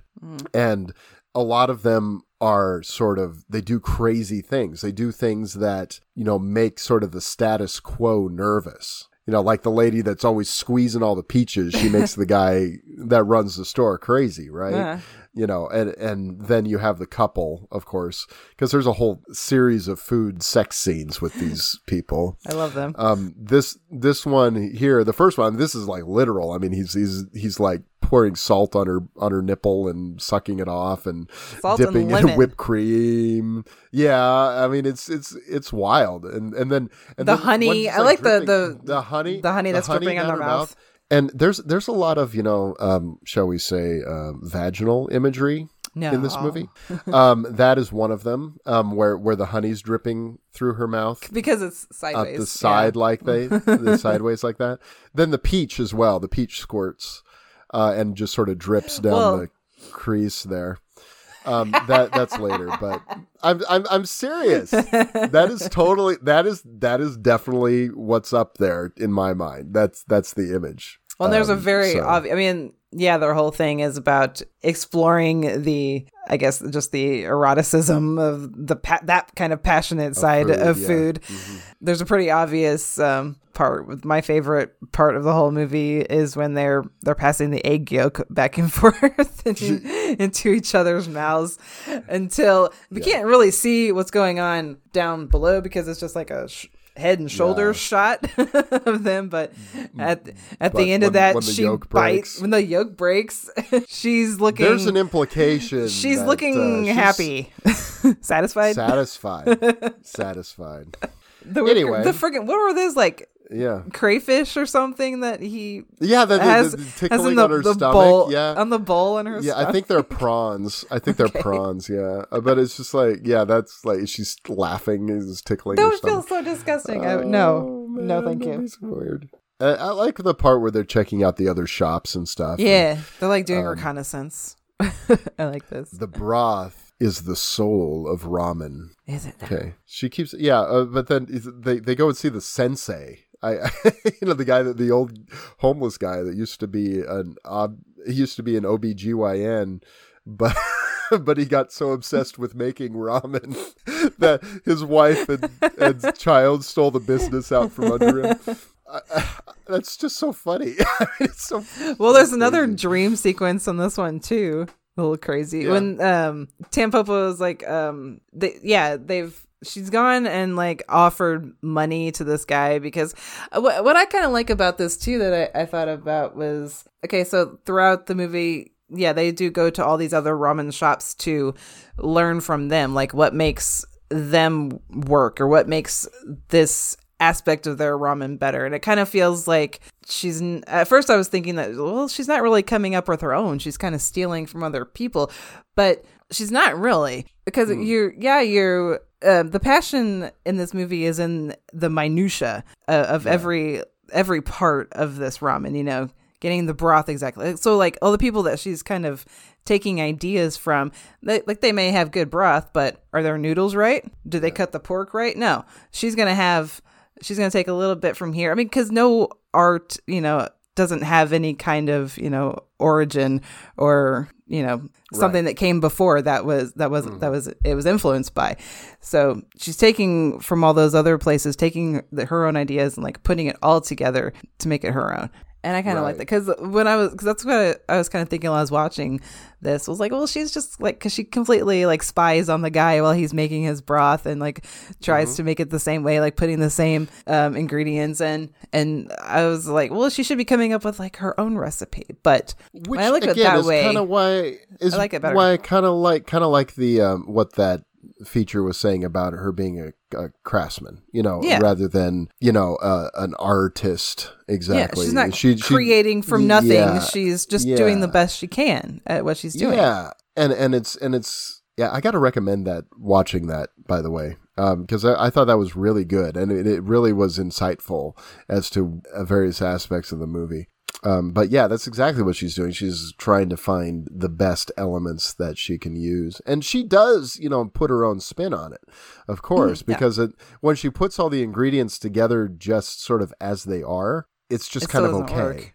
Yeah, it it's when she right. is when she does something else with it is when it becomes great. Mm-hmm. You know, and so that's that's what I some of the things that I think are really cool and fascinating about it. That that scene where the where the the homeless guy is making the breakfast of I the was just gonna rice, say that. and the ketchup, and then he puts the egg in there, and the way he cuts that egg. Oh, my god! I was gonna say that that that is my favorite recipe in the whole movie. The thing I want to try the most is that Yeah. that rice omelet. Oh my god! Because I've seen other people make that before. The way that they just that runny egg that you just kind of cut and it just like runs off the side of the. Uh, that looks so Yeah. freaking good. It looks so good. I mean, it's just like that moment. Oh, so good. That's such a great little moment too with with all the like I guess they're homeless guys Yeah. that, that um Goro um, introduces Tampopo to. And of course at first she's kind of like what are we doing here and like uh, but they're all talking like in Babette's feast they're all they're all talking like you know they know all of this stuff. The, the guy has a whole story about uh, the the wine that he knows so much about and they're talking about like you know taking food from like the the back of these restaurants and like oh it wasn't quite so great this time. And it's just it's a it's a funny little moment with with all of them. And um another thing that i like about this movie is that the the way that they kind of just keep taking people you know in, into their group, and they all have their their thing that they contribute. So it's not just Yeah. Tampopo that's created this; it's it's all of them. But it's it's another, uh, I guess, similar to Babette's Feast too. Too, it's something that they give to her because ultimately, I mean, it's about you know like they give all the credit to her at the end, even though they all contribute something to it, and they just they let her have it at the end Yeah. because Yeah. because from this they take uh the the sensei it's a another great little moment when the rest of the the homeless guys like all sing goodbye to him Mm-hmm, on the stairs Yeah, That's they're singing. sweet. Oh, it's so nice. and and then it is when it goes to another one of those little intermezzos because you can kind of hear, uh, you can hear them singing, and and then they do the egg. that's the cup the couple yeah that's the couple can hear Yeah. Mm. them singing and they do the egg yolk thing yeah yeah, and then i guess it goes the oyster. yeah is that them when they first met i'm guessing I don't know. It's so weird. I mean, it's a weird scene because I mean, he like cuts his lip on the oyster, and then there's his blood dripping on the on the meat Mm-hmm. and stuff. It's just like you know, and you can eat the oyster out of her hand. It's it's very it's a very odd scene. It's um, that that girl looks different so i was like i wasn't sure if that was supposed to be like Yeah. her like younger like this is this was how they met this was how they because they have a very those two of them in that scene have a very like sensual connection right away you know with the food so i figured that's what it was it was the start of what they're doing here Yeah, yeah. I don't know. Uh, the, the guy with the toothache on the train who kind of those dumplings look really Uh, good too the, and he's like he's I'm like I've you. got I got I got to eat this. This is too good looking. Yeah, i'm telling you all the food in this movie I know. but then when they're working on him, and then then his I don't know his sister or or he's got some kind of uh, uh, a- a- gangrene a- abscess his- on his tooth or something his like that Uh, uh breaks. They all run and to the smell window. is so bad they run to the window. but then he's like, you know, eat. You can eat something now, but just make sure it's soft. And then the the kid who could, it's like, do not give him any sweets, and he gives He's him the a ice s- cream. he's wearing a sign with a carrot. I want to know what this what this kid's story is. Yeah, I okay? know. Why why is this kid wandering around by himself? Okay, and obviously, And I whoever was see the taking care. rush that happens to that kid after he eats that ice cream. Well, and someone obviously knew that this kid was gonna be wandering around by themselves to hang that sign around his neck. And Yeah. like, what what is his story? I don't understand, but it's just he's cute though. Yeah, and it's just another i think is that one is just another kind of sharing of because the the sign on the kid's neck says he only eats like natural foods or something like don't Yeah, give him anything uh-huh. sweet it's just another i think sharing of the pleasures that food have has to offer Yeah. not just as a nourishing thing but Mm-hmm. you know you can have ice cream too Yeah. This part in the shop where it goes back, Sensei is kind of teaching them now, and he brings out the uh, what is it, the pig's head? she just faints and she faints and, and says, "Give me some water." Goro says, "Give me some water," and he drinks it and he spits it on her to wake her up. It's just so bizarre, but so funny. Um, Well, because she says it was looking at me weird or something, and I was like, Yeah. I was thinking the same thing too. And they go to the close up, I was expecting the pig's mouth to move or something. So funny, like like the turtle in the in the Like the turtle. in Babette in Babette's feast. That kind of goes. "Er." oh man, And then like a, another way that they there's like meeting the there's like meeting people all along the way that know something different about food and like learning from everybody and like you know taking in all this information. So when they're sitting in the get- restaurant and they're they- just yeah. listening to that guy eat. how they get to the next guy is when they're all going out to eat and there's an old guy that was oh i didn't write it down what it was like um he was told he couldn't order some certain kind of soup you know because uh, it has a bad effect on him some kind of like bean soup or whatever and of course he does and he starts choking on it and they save him with like a vacuum cleaner with a vacuum cleaner. but it's like not it's not weird like the way that it happens in the movie It's so make funny though. I mean, it just sticks the vacuum cleaner down his throat and and uh, you know like you know, like a shop vac thing where it's got the the end on it, and um, oh, that's the sound so the sound hilarious, though. effects in this movie too. There's like some like really subtle sound when she- effects when they're that- eating the noodles. There's like this this zoop sound that happens when Uh-huh. they suck in the noodles. Yeah. Well, there's the one part too when they go, they're going to all the different ramen shops. They go to, I think this is actually during her dream. They go to the one where it's like all the the like the four guys that, that yell really loud and they're like, "Why didn't you Uh-huh. Yeah. finish this?" or whatever. There's one part where they all like rip off their hats and there's like a little whoop whoop sound Yep. effect, like really subtle that you can hear too with that. Yep. I don't know what the point of that was, but I kind of love it. you know, Well, just uh, what the, the, another the kind of sound effects? Well, the sound Yeah. effects, you know, are part of are part of sort of that you know Western energy of the movie. That's true. Yeah. You know, and sort of the spaghetti Western uh, energy of it. Well, we get that too. I like all the way back to the beginning when um Mm-hmm. Goro and Gun like first come into her shop. They it's, that's totally Western. I mean, he's wearing the hat, obviously, but the way that he kind of sits down at the at the table is absolutely like you know some guy. He kind of like straddles Yeah, over it like the- like a, like a cowboy doors, would. yeah. Yeah, Mm-hmm. like a cowboy would at a stool at the bar, you know, in the saloon. Then we get to the moment, of course, that um, links the two movies together. Uh, is the turtle? uh, th- this is this is probably a controversial scene because they actually kill a turtle in Yeah. the movie. It's a soft shell Yeah. turtle, and they they actually they actually kill it there. And so uh, it's a really brief scene. It's sort of like I I, I don't entirely understand the point of it. Um, to be honest, Well, they but- the old the old man wants to you know Right. thank them for thank saving them. his life. So yeah I mean to have you. sh- show them how to how to how to butcher us, you know, and and prepare a, a soft shell turtle. Yeah, For turtle Um, soup. Yeah, yeah. Which you know, it's a thing. She's like about to go like touch it because it's a live soft shell turtle, It's and like he's like, "Man, no!" sharp, Yeah. yeah, sharp teeth.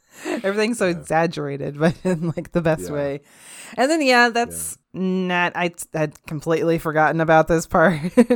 Yeah, about this movie that they they do kill the turtle like it's an unbroken shot of I am I mean I'm assuming it's it's a person who actually knows what they're doing and that they're going to Yeah, do yeah, something with it afterwards and it wasn't just you know Mm-hmm. for the movie but yeah some people might not like that I understand it's a cute little Yeah. turtle too yeah.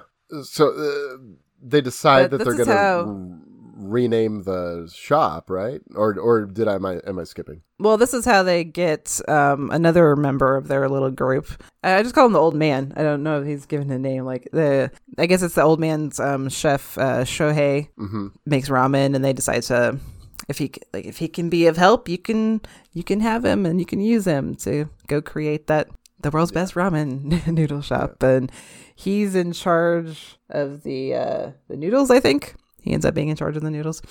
Yes. Yeah. Okay. Okay. I know what you're talking about. Yeah. Okay. It's hard to take notes on a foreign language film. Yeah, I. I gotta say, you know? It's a lot of pausing. So exactly, I, it's happened a lot in both these movies. And I love Tampopo in in some of these little scenes too. She's she's so charming and she's so sweet. And the, the little they I love all the the close ups he does on her face when she she has that kind of like little coy thing about her. And they they all love her and they Yeah, they don't you know they they don't won't ever really tell her that but they they're all just like taken with her because she's she's very sweet and she's Oh, i think she's getting to be a little bit more confident and a little bit more you know mm-hmm. forward. I love that scene when she like i said they're trying to get every part of this ramen to be absolutely perfect and so they visit one shop where the noodles are the best noodles they ever have and the way that she like coaxes this guy's noodle recipe it's um, perfect. out of him I is perfect love it. yeah, I love it. Well, and you know, even before that, they decide that they're going to name the restaurant after her. It's going to be just Tampopo Ramen. You know, so it's not going to be yeah. Because I think it was like mm, I wrote it down Uh, at the Lele. beginning of the movie. Lele, yeah, which is what it was before, and now it's like no, this is hers now. Um, but that scene where she tricks the chef is perfect. It's so good. It's so funny. very expert charm and manipulation. Good job, Tim. Yeah. yeah, exactly. Exactly. She's but she does it in such the sweetest way. Um, Uh, Yeah. yeah, you don't you don't you don't feel like she's being conniving. And again, it just made me think um, of they're making all of this stuff from scratch. You know, he's talking about like the, the process to make like this bowl of ramen starts like the day before when you have to make the dough and let it, you know, sit overnight and they're just making every, not just buying a package of like pre made noodles. Like, I'm just, I'm not used to that kind of cooking, is what I'm saying. So I'm always like, I'm fascinated by people that can do that and that do do that and like that put that kind of work into it. I love Yeah. that stuff. Yeah, it's great. It's great. Now, when they cut back to Goro, you know, washing his truck and um, the guy stops by and they get into a street fight. I was like, did I miss something? I know. It's the guy from the I, I gotta. I, I, yeah, that's right. And then I was like, oh yeah, it's the guy from the beginning uh, who they got in the fight with at the beginning. Yeah, so they, they try and settle it. And you know, I gotta say, Goro, uh, he he could throws those first couple punches. It's like whoa. Um, It's it becomes yeah. kind of funny because I wonder like how long was this fight going on for? Where it's like there's like one punches the other and then they kind of stumble around for a little bit and then the other one gets in a punch and they stumble Well, and then the- so much guess- of it, the whole first part of it is in this one unbroken medium shot. That's just kind Yeah. of, you know, they're they're at a little bit of a distance. You can see them entirely, and they're kind of in silhouette. And you just uh, backlit, so you can't. So they're sh- pretty much just shadows hitting each other. Um, but it's it's uh it's really cool looking, to be honest. It's and again, it's shot like you know a, a, Mm-hmm. martial arts film there, which I think is so fun because uh, there is sort of a sense of genre bending going on throughout this you know gangster movies and Oh, yeah. and martial arts films and westerns and all and comedies and of various kinds and all, all these different sort of flares to it that I think are but it never feels like they're they don't belong in the movie you know mm-hmm. from moment to moment it's it's it all is of a single singular tone and it never feels like they're making fun of. I think there's a difference between No. making fun of something and like having fun. You know, Yeah. with something. I think that's what they're doing. They're having fun. No. Yeah, it's not a parody. It's, satire using, it's using the parody, yeah, or anything like that. stylistic elements to to to make it fun. Yeah. But that we discover this guy's a contractor, uh, and he's willing to redesign the shop. So that's when at the beginning it, he was trying to get Tampopo to like go away with him and he was gonna buy out her shop and yeah, now he's a part of the crew and Tampopo gets a makeover too the makeover. Yeah. Yeah, exactly. yeah we know the girl likes her he won't admit it When he when he's sitting in the bath and he just kind of I love goes under the Yeah. water and everything. That's just it's one of the really quiet moments of the Mm-hmm. movie. But he looks up, he sees all sees all her under things hanging up there though too. Like, okay, because they've been in the rain and like she draws Yeah. a, a bath for him to you know, to get warm and then like she uh sees like his underwear and like the laundry basket and is like afraid to touch it it's yeah, it's really cute. cute, little moments. Yeah. yeah, Oh, and then this is your favorite this this third inter- this intermezzo thing. intermezzo. The lady that squeezes all the food, especially that peach. You know, she's like she's like pressing it in different places that it's indenting, and then it's like popping out somewhere else, and then and then it squirts in her face. The guy goes over and he picks it up, and there's like this bead of juice running down the center of this peach. It's like it's not subtle. Let's put it that way Okay. but then she goes over and she finds the you know she squeezes the cheese and the bread and everything oh it's so funny Uh, the- But I do like that scene, too. go ahead With uh, their their night out together, uh, the Yeah. little um little conversation that they have when they're at another thing with the food, like that looks delicious, like cooking the meat at the table over that. oh, I don't know, we know what that thing is, but Mm-hmm, oh uh, yeah it's like it- it's like a hibachi thing yeah, and then just just wrapping it in lettuce and eating it. God, that looks delicious too. yeah it looks Ugh. so good yeah when they're talking about um his wife you know we know that her husband died and like he had a wife and kids that just left him. And Yeah. I, like it's hard for me to believe what he says in this you know. He says he you know had a had a rough childhood or whatever and he always wanted to you know make a home that felt warm. And but he when he finally had that when he met his wife and you know had kids he didn't really know how to act when he actually had that. And he says he calls himself uh, cold-hearted I'm like, I don't, I don't see that at all. Like what you're doing for Tampopo, and like he seems like such a sweet guy. Yeah. That kind of broke my heart a little bit. Yeah. Yeah. So uh, I guess after the and is, is lady- this the last one? Yeah. yeah, after the lady squeezing the food, then you have you know the guy that is the old guy that's arrested in the restaurant for you know stealing the wallet. He's pretending to be a university professor or something. Uh, Oh, then is you have the, the other one? guy. Then you have the other guy that rushes home from his he like rushes home to find the paramedics working on his wife. His wife is apparently dying. This one is weird. This I one's find weird. this one I really know. weird because he's like, "No, you can't leave us. What will we do without you?" Then he like orders her to get up and make dinner, and she gets up. I know. and she's She dying, gets- and she starts cooking a meal. I thought she was already dead though. Like it, she comes back from the dead to make her family Yeah. one last meal. Is that what it is? And- I thought that's and- what it was. And then and then and then she then she dies. She, we know for sure she dies immediately afterwards.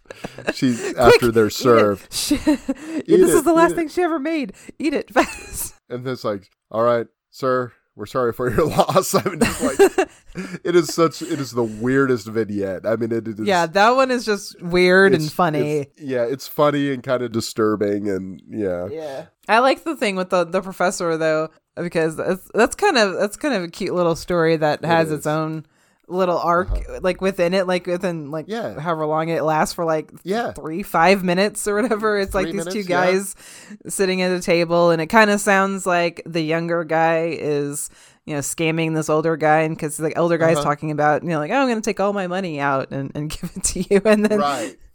he leaves the table and goes to call somebody and and then someone comes along to arrest the older guy. He's like oh you're pretending to be the professor again? Like and then when they leave um he asks like where's your victim?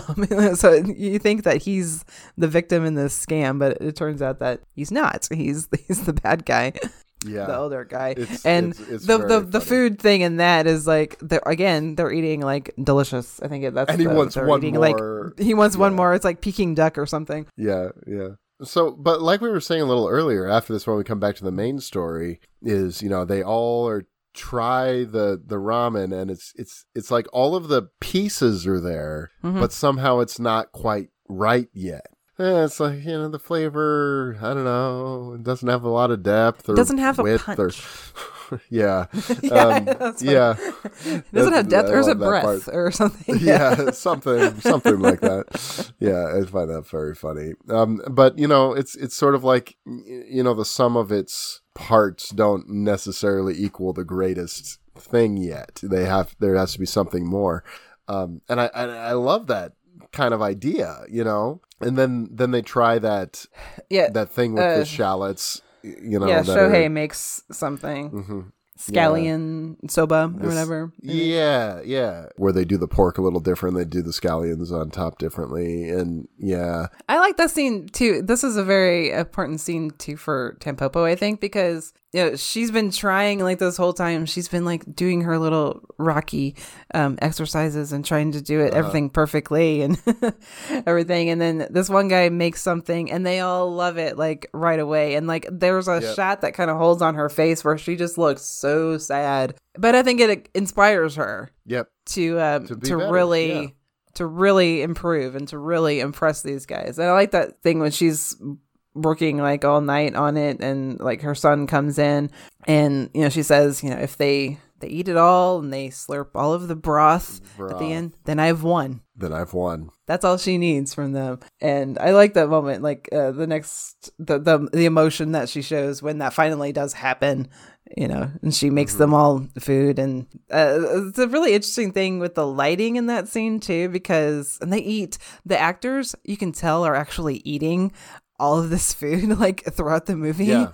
because Yeah. like it doesn't cut off of them and they're they're like actually eating like all those noodles like i thought that was a no-no for actors to eat that much Yeah, yeah, it is. It movie but 'cause- dang yeah, they really eat a lot of noodles they must have been full yeah, yeah. know. It's just really interesting watching because it just kind of because it um like pans along all of them and then go kind of goes back and then like the lighting changes behind them Uh-huh. too. Like it gets li- like the sun changes, like it gets brighter and then darker and, And brighter. darker And I thought that darker. I thought that love was that. cool.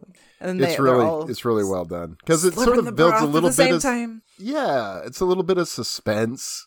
Yeah, if they're actually gonna like it this time, if that if this Mm-hmm. is it, and then like she just she literally cries because she's so happy and like that's such a Yeah. great um moment for her that you know Yeah. that she did actually she won she won she finally did it and she finally accomplished and she's so it's just that being like so proud of yourself like that's Yeah. that's that's a great feeling to have absolutely.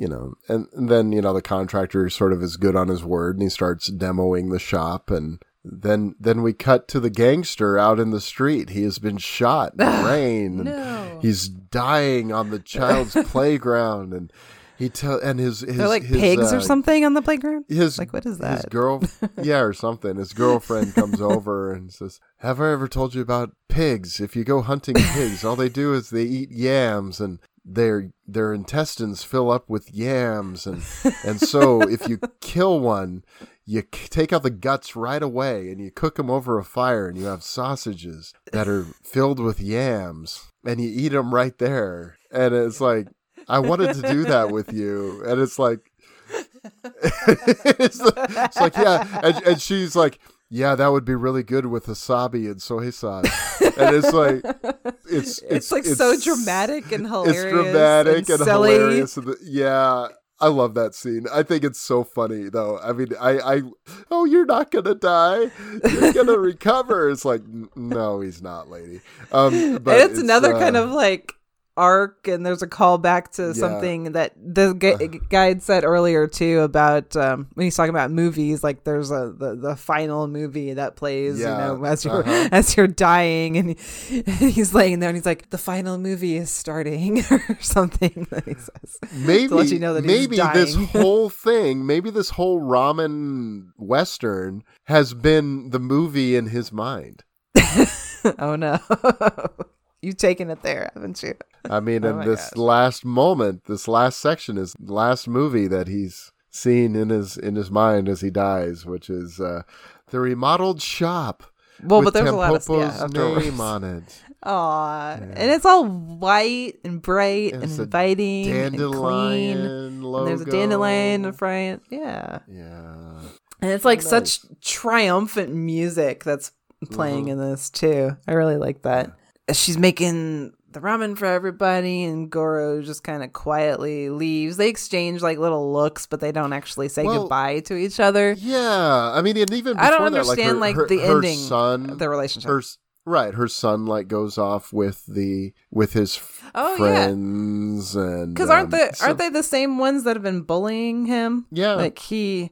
We missed like a, her- there was a whole other side story going I on with Tampopo's son, where he's being like constantly bullied by these other kids in his class. That's how um Goro and Gun actually like they're they're hungry, but they stop and they go into that ramen shop and because that's because they stop the kid from being bullied, and it uh, the one point he does actually fight back against them, and I think at the end, yeah, that they're he's actually friends with them now, which I Yeah. mean, kids, Uh, it's true. It, it does happen that way sometimes. yeah, um, but it's just kind of this, you know, everyone goes off into yeah, the sunset in in their Right. own different direction. You know, knowing that Tampopo shop is a success. I mean, she's uh, it's filled with customers, and she's uh, she's doing like she did earlier, where she's getting all their orders right. You know, pointing Mm-hmm. at everyone and getting all their orders perfect looks like and a real everything. she looks like a real chef with the hat and the apron and everything. everything. And it's a really uplifting ending. You know, it's neat. You know, Mm-hmm. I even just though I don't like the ending with between Tampopo and Goro though. Yeah, I know. Where he just leaves. he just leaves. Yeah, I know. But There's like it seems like like They- I said with those the looks that they exchange like there's an understanding between hey. them maybe like he had to leave but there will be no They'll day never- between now and the rest of exactly his life where she will not be with him. Um, see, Exactly. these movies have more in common than you than you might realize. do. You know, you know. They'll never forget the each other. Yeah. Um, not just the turtles. so the energy of of this movie is is part of what makes it so much fun and and memorable is that it's just got this sort of playful sensibility to it but just a fun, energetic story to follow too. But then I think it ends on a really cool note too, because you would think it would end, you know, at the triumphant scene at her new ramen shop. You know, the music is swelling or whatever, and there's like a line of customers, and everything is perfect. But then that stops, and you know, we watch uh, Goro leave, and there's one more Western thing when he's like, "So long, partner." then we see him um, uh, just kind of driving away, and then I I love the way that the the final shot of this movie is is really interesting, but I also think it's like absolutely perfect. The final shot of the movie is just a random woman breastfeeding her baby on a bench. Yep.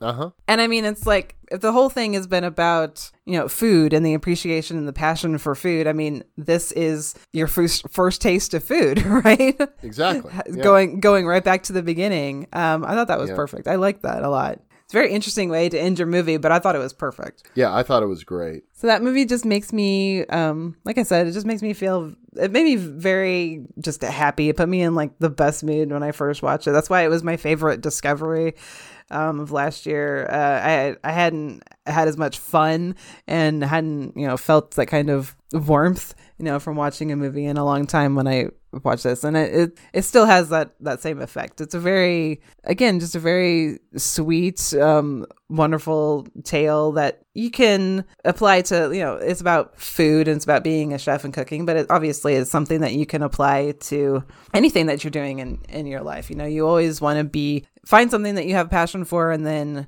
be the best at it be the best that you can learn as much as you can about it that's what i think that's what's important i'm i'm kind of uh, getting that a little bit more now like as i'm you know working on my my health a lot more and i want to learn about I actually want to do this right and I want to learn everything that I can and kind of be the best at it. And that's kind of what I was getting from this, you know? Like Yeah.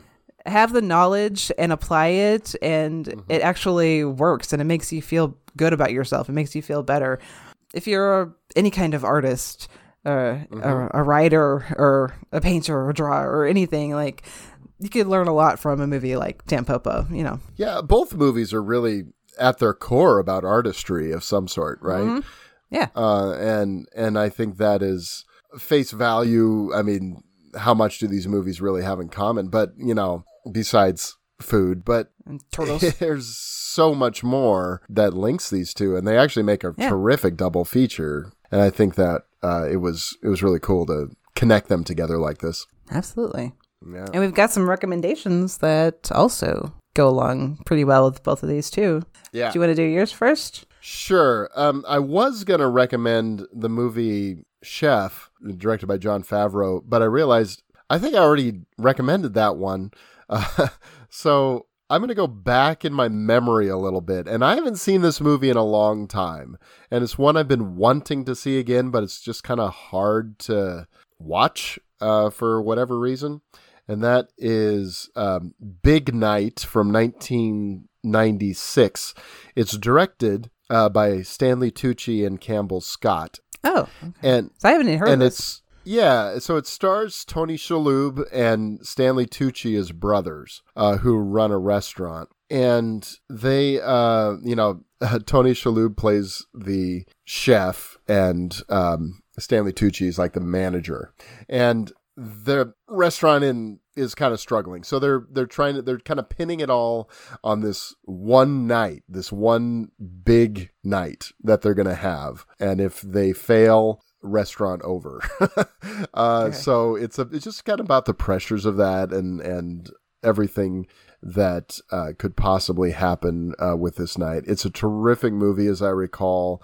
So um, I would definitely recommend seeking it out, seeing if you can find it. Like I said, it's a tough one to find. It's one that I'd like to see again. Nice little cult gem, worth finding. All right, so my recommendation is going to be one that we have already talked about because it was on your list, wasn't it? Your discoveries list. Yeah. But I mean, it goes. I think it it, it goes way too well with Babette's Feast to It to really not does, yeah. make it a pairing for that. Pig from 2021, starring Nicolas Cage, um, directed uh, by Michael Sarnoski. Um, if it's one of those movies that, like, if you've seen it, you know, like, like you know how good it is. you know, Mm-hmm. Ever- I- I mean, his story and Babette's story are like they're so similar to me now that I'm thinking about it Yeah. and Mhm. thinking about like the main feast, Babette's feast in the movie is basically that scene with the that guy, you know, in It his really house. is, yeah.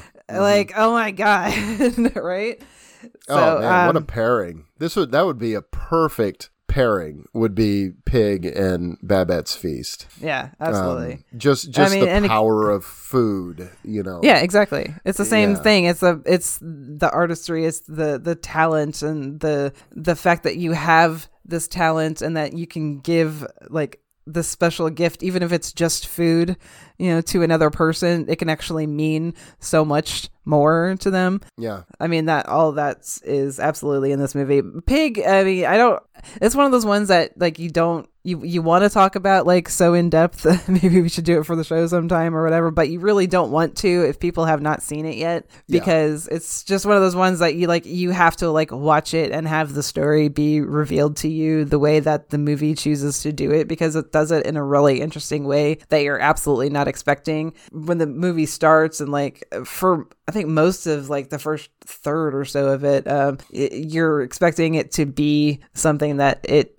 it's just a completely different movie, like from the beginning to like what it ends up being at the end. So I don't want to say anything. pig. Yeah, is what you think Right. it is. That's what you think. You go in thinking that it is, and it is something absolutely different, but um, still incredibly, incredibly moving. So, uh, again, yeah, if you have not given a chance to Pig, please do.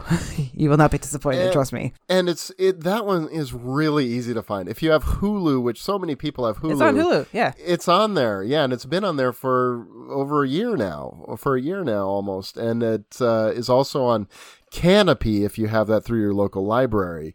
So yeah, definitely, Yes. uh, you have to see this movie. Trust me. big recommendation, and you know, Yes. still one of my. I absolutely stand by that as being one of my favorites of last year. It was so good. Um, It only wasn't on my list because I knew that it was on yours and we were going to talk about it. I didn't want to Yeah. have the crossover. But yeah, that one of the best Yeah. movies of the year. Yeah, the real shame is I, that uh, Nick Cage didn't get an Oscar nomination uh, for that performance because Mm. it was really that good, uh, and Yeah. that magnificent of a performance.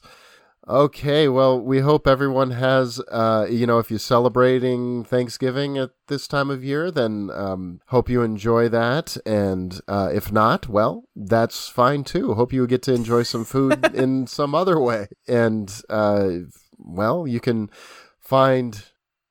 Oh, wait a minute. We got to talk about what's coming up next. I always do that. I always forget stuff. Hey, we are recording at night, and I am. you know me. I don't. I don't. I don't record at night. But anyway, We usually do this What- in the morning We're not ourselves Yeah, in the yeah. nighttime hours. yeah. So next time, boy, we have to talk about a shift in gears. That's what I love about it, though.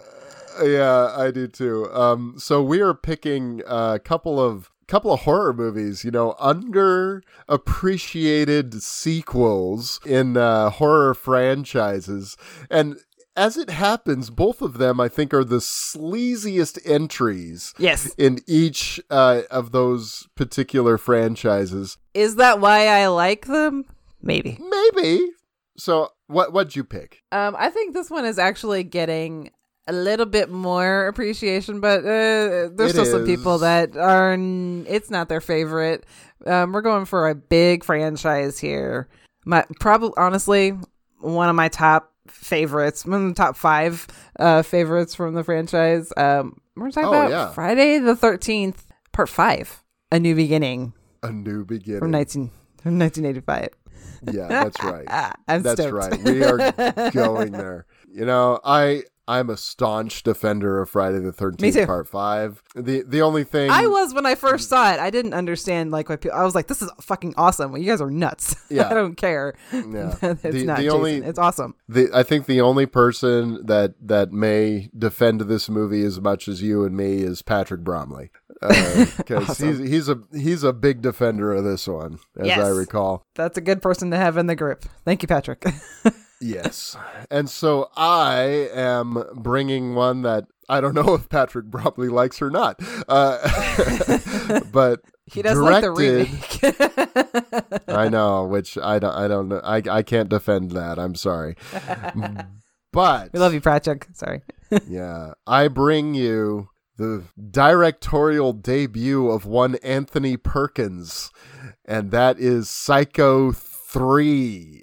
A lot of people have climbed on board the Psycho 2 train, but I don't see a lot well of people. Yeah. Because Psycho 2 is great, but I don't see a lot of people giving the love to Psycho 3, and I think it deserves more love than it gets. I've honestly I've only seen it once, but I did I did really like it, so I'm excited Hey, to yeah. to get into it again. Anthony Perkins, Jeff Fahey. I mean, come on. I remember being a lot of fun, and yeah, a little bit sleazy. That's okay. it is sleazy as hell. That's what I'm but, into. Um, it's it's sort of uh, yeah. He was uh, well. We'll talk about it when we talk about the movie. But um, yeah, I've always been a defender of of Psycho three uh, as well. So yeah, that's what's coming up next time. So that's just kind of like our random um episode. no reason why we're doing it when we're doing it. So usually this Yeah. is nice um a holiday time. I like that we're throwing this in around like Christmas time. this is good. Getting you ready for This. Christmas. Nothing gets you ready for Christmas like Exactly. um, Psycho three and Friday five. Uh, that's that's all we're gonna say. that is exactly the feeling I have for so and so. Right? Is perfect. Oh, then and then it's gonna go great with our Christmas episode too. I, Yeah, I'm so excited right. for that. exactly.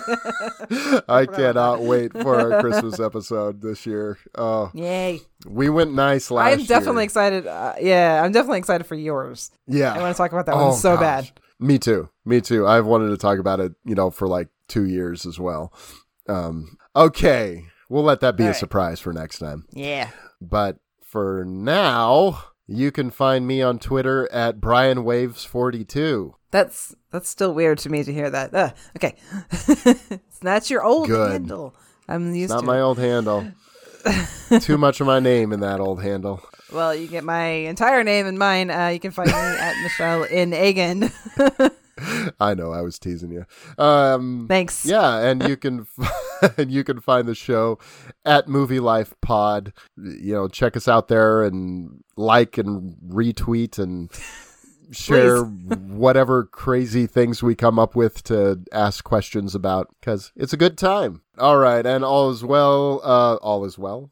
So you can listen to our episode on Bubba Ho-Tep over on uh, Disenfranchised Podcast. That was a little slip of the tongue, but hey, worked out well for us, didn't it? And uh, if you want to drop us a rate, a rating, and a review over in uh, Apple Podcasts, Spotify, please do so. Uh, we'd love to get more ear holes on the show. I guess that's the term. As uh, I like how Junk Food Cinema says that, you know, wherever you cram things into your ear holes. that's Excellent. How they, that's how they say it. so that was good. I, I didn't even mean to steal that, but here we go. Good job. Yeah. Yeah. Steal from the best. Make it your own. That's right. That's right.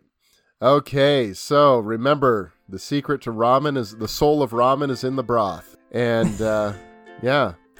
What are we gonna do, Michelle? I'll see you next time.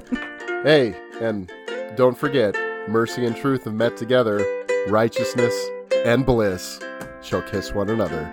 See ya. So long. So long, partners.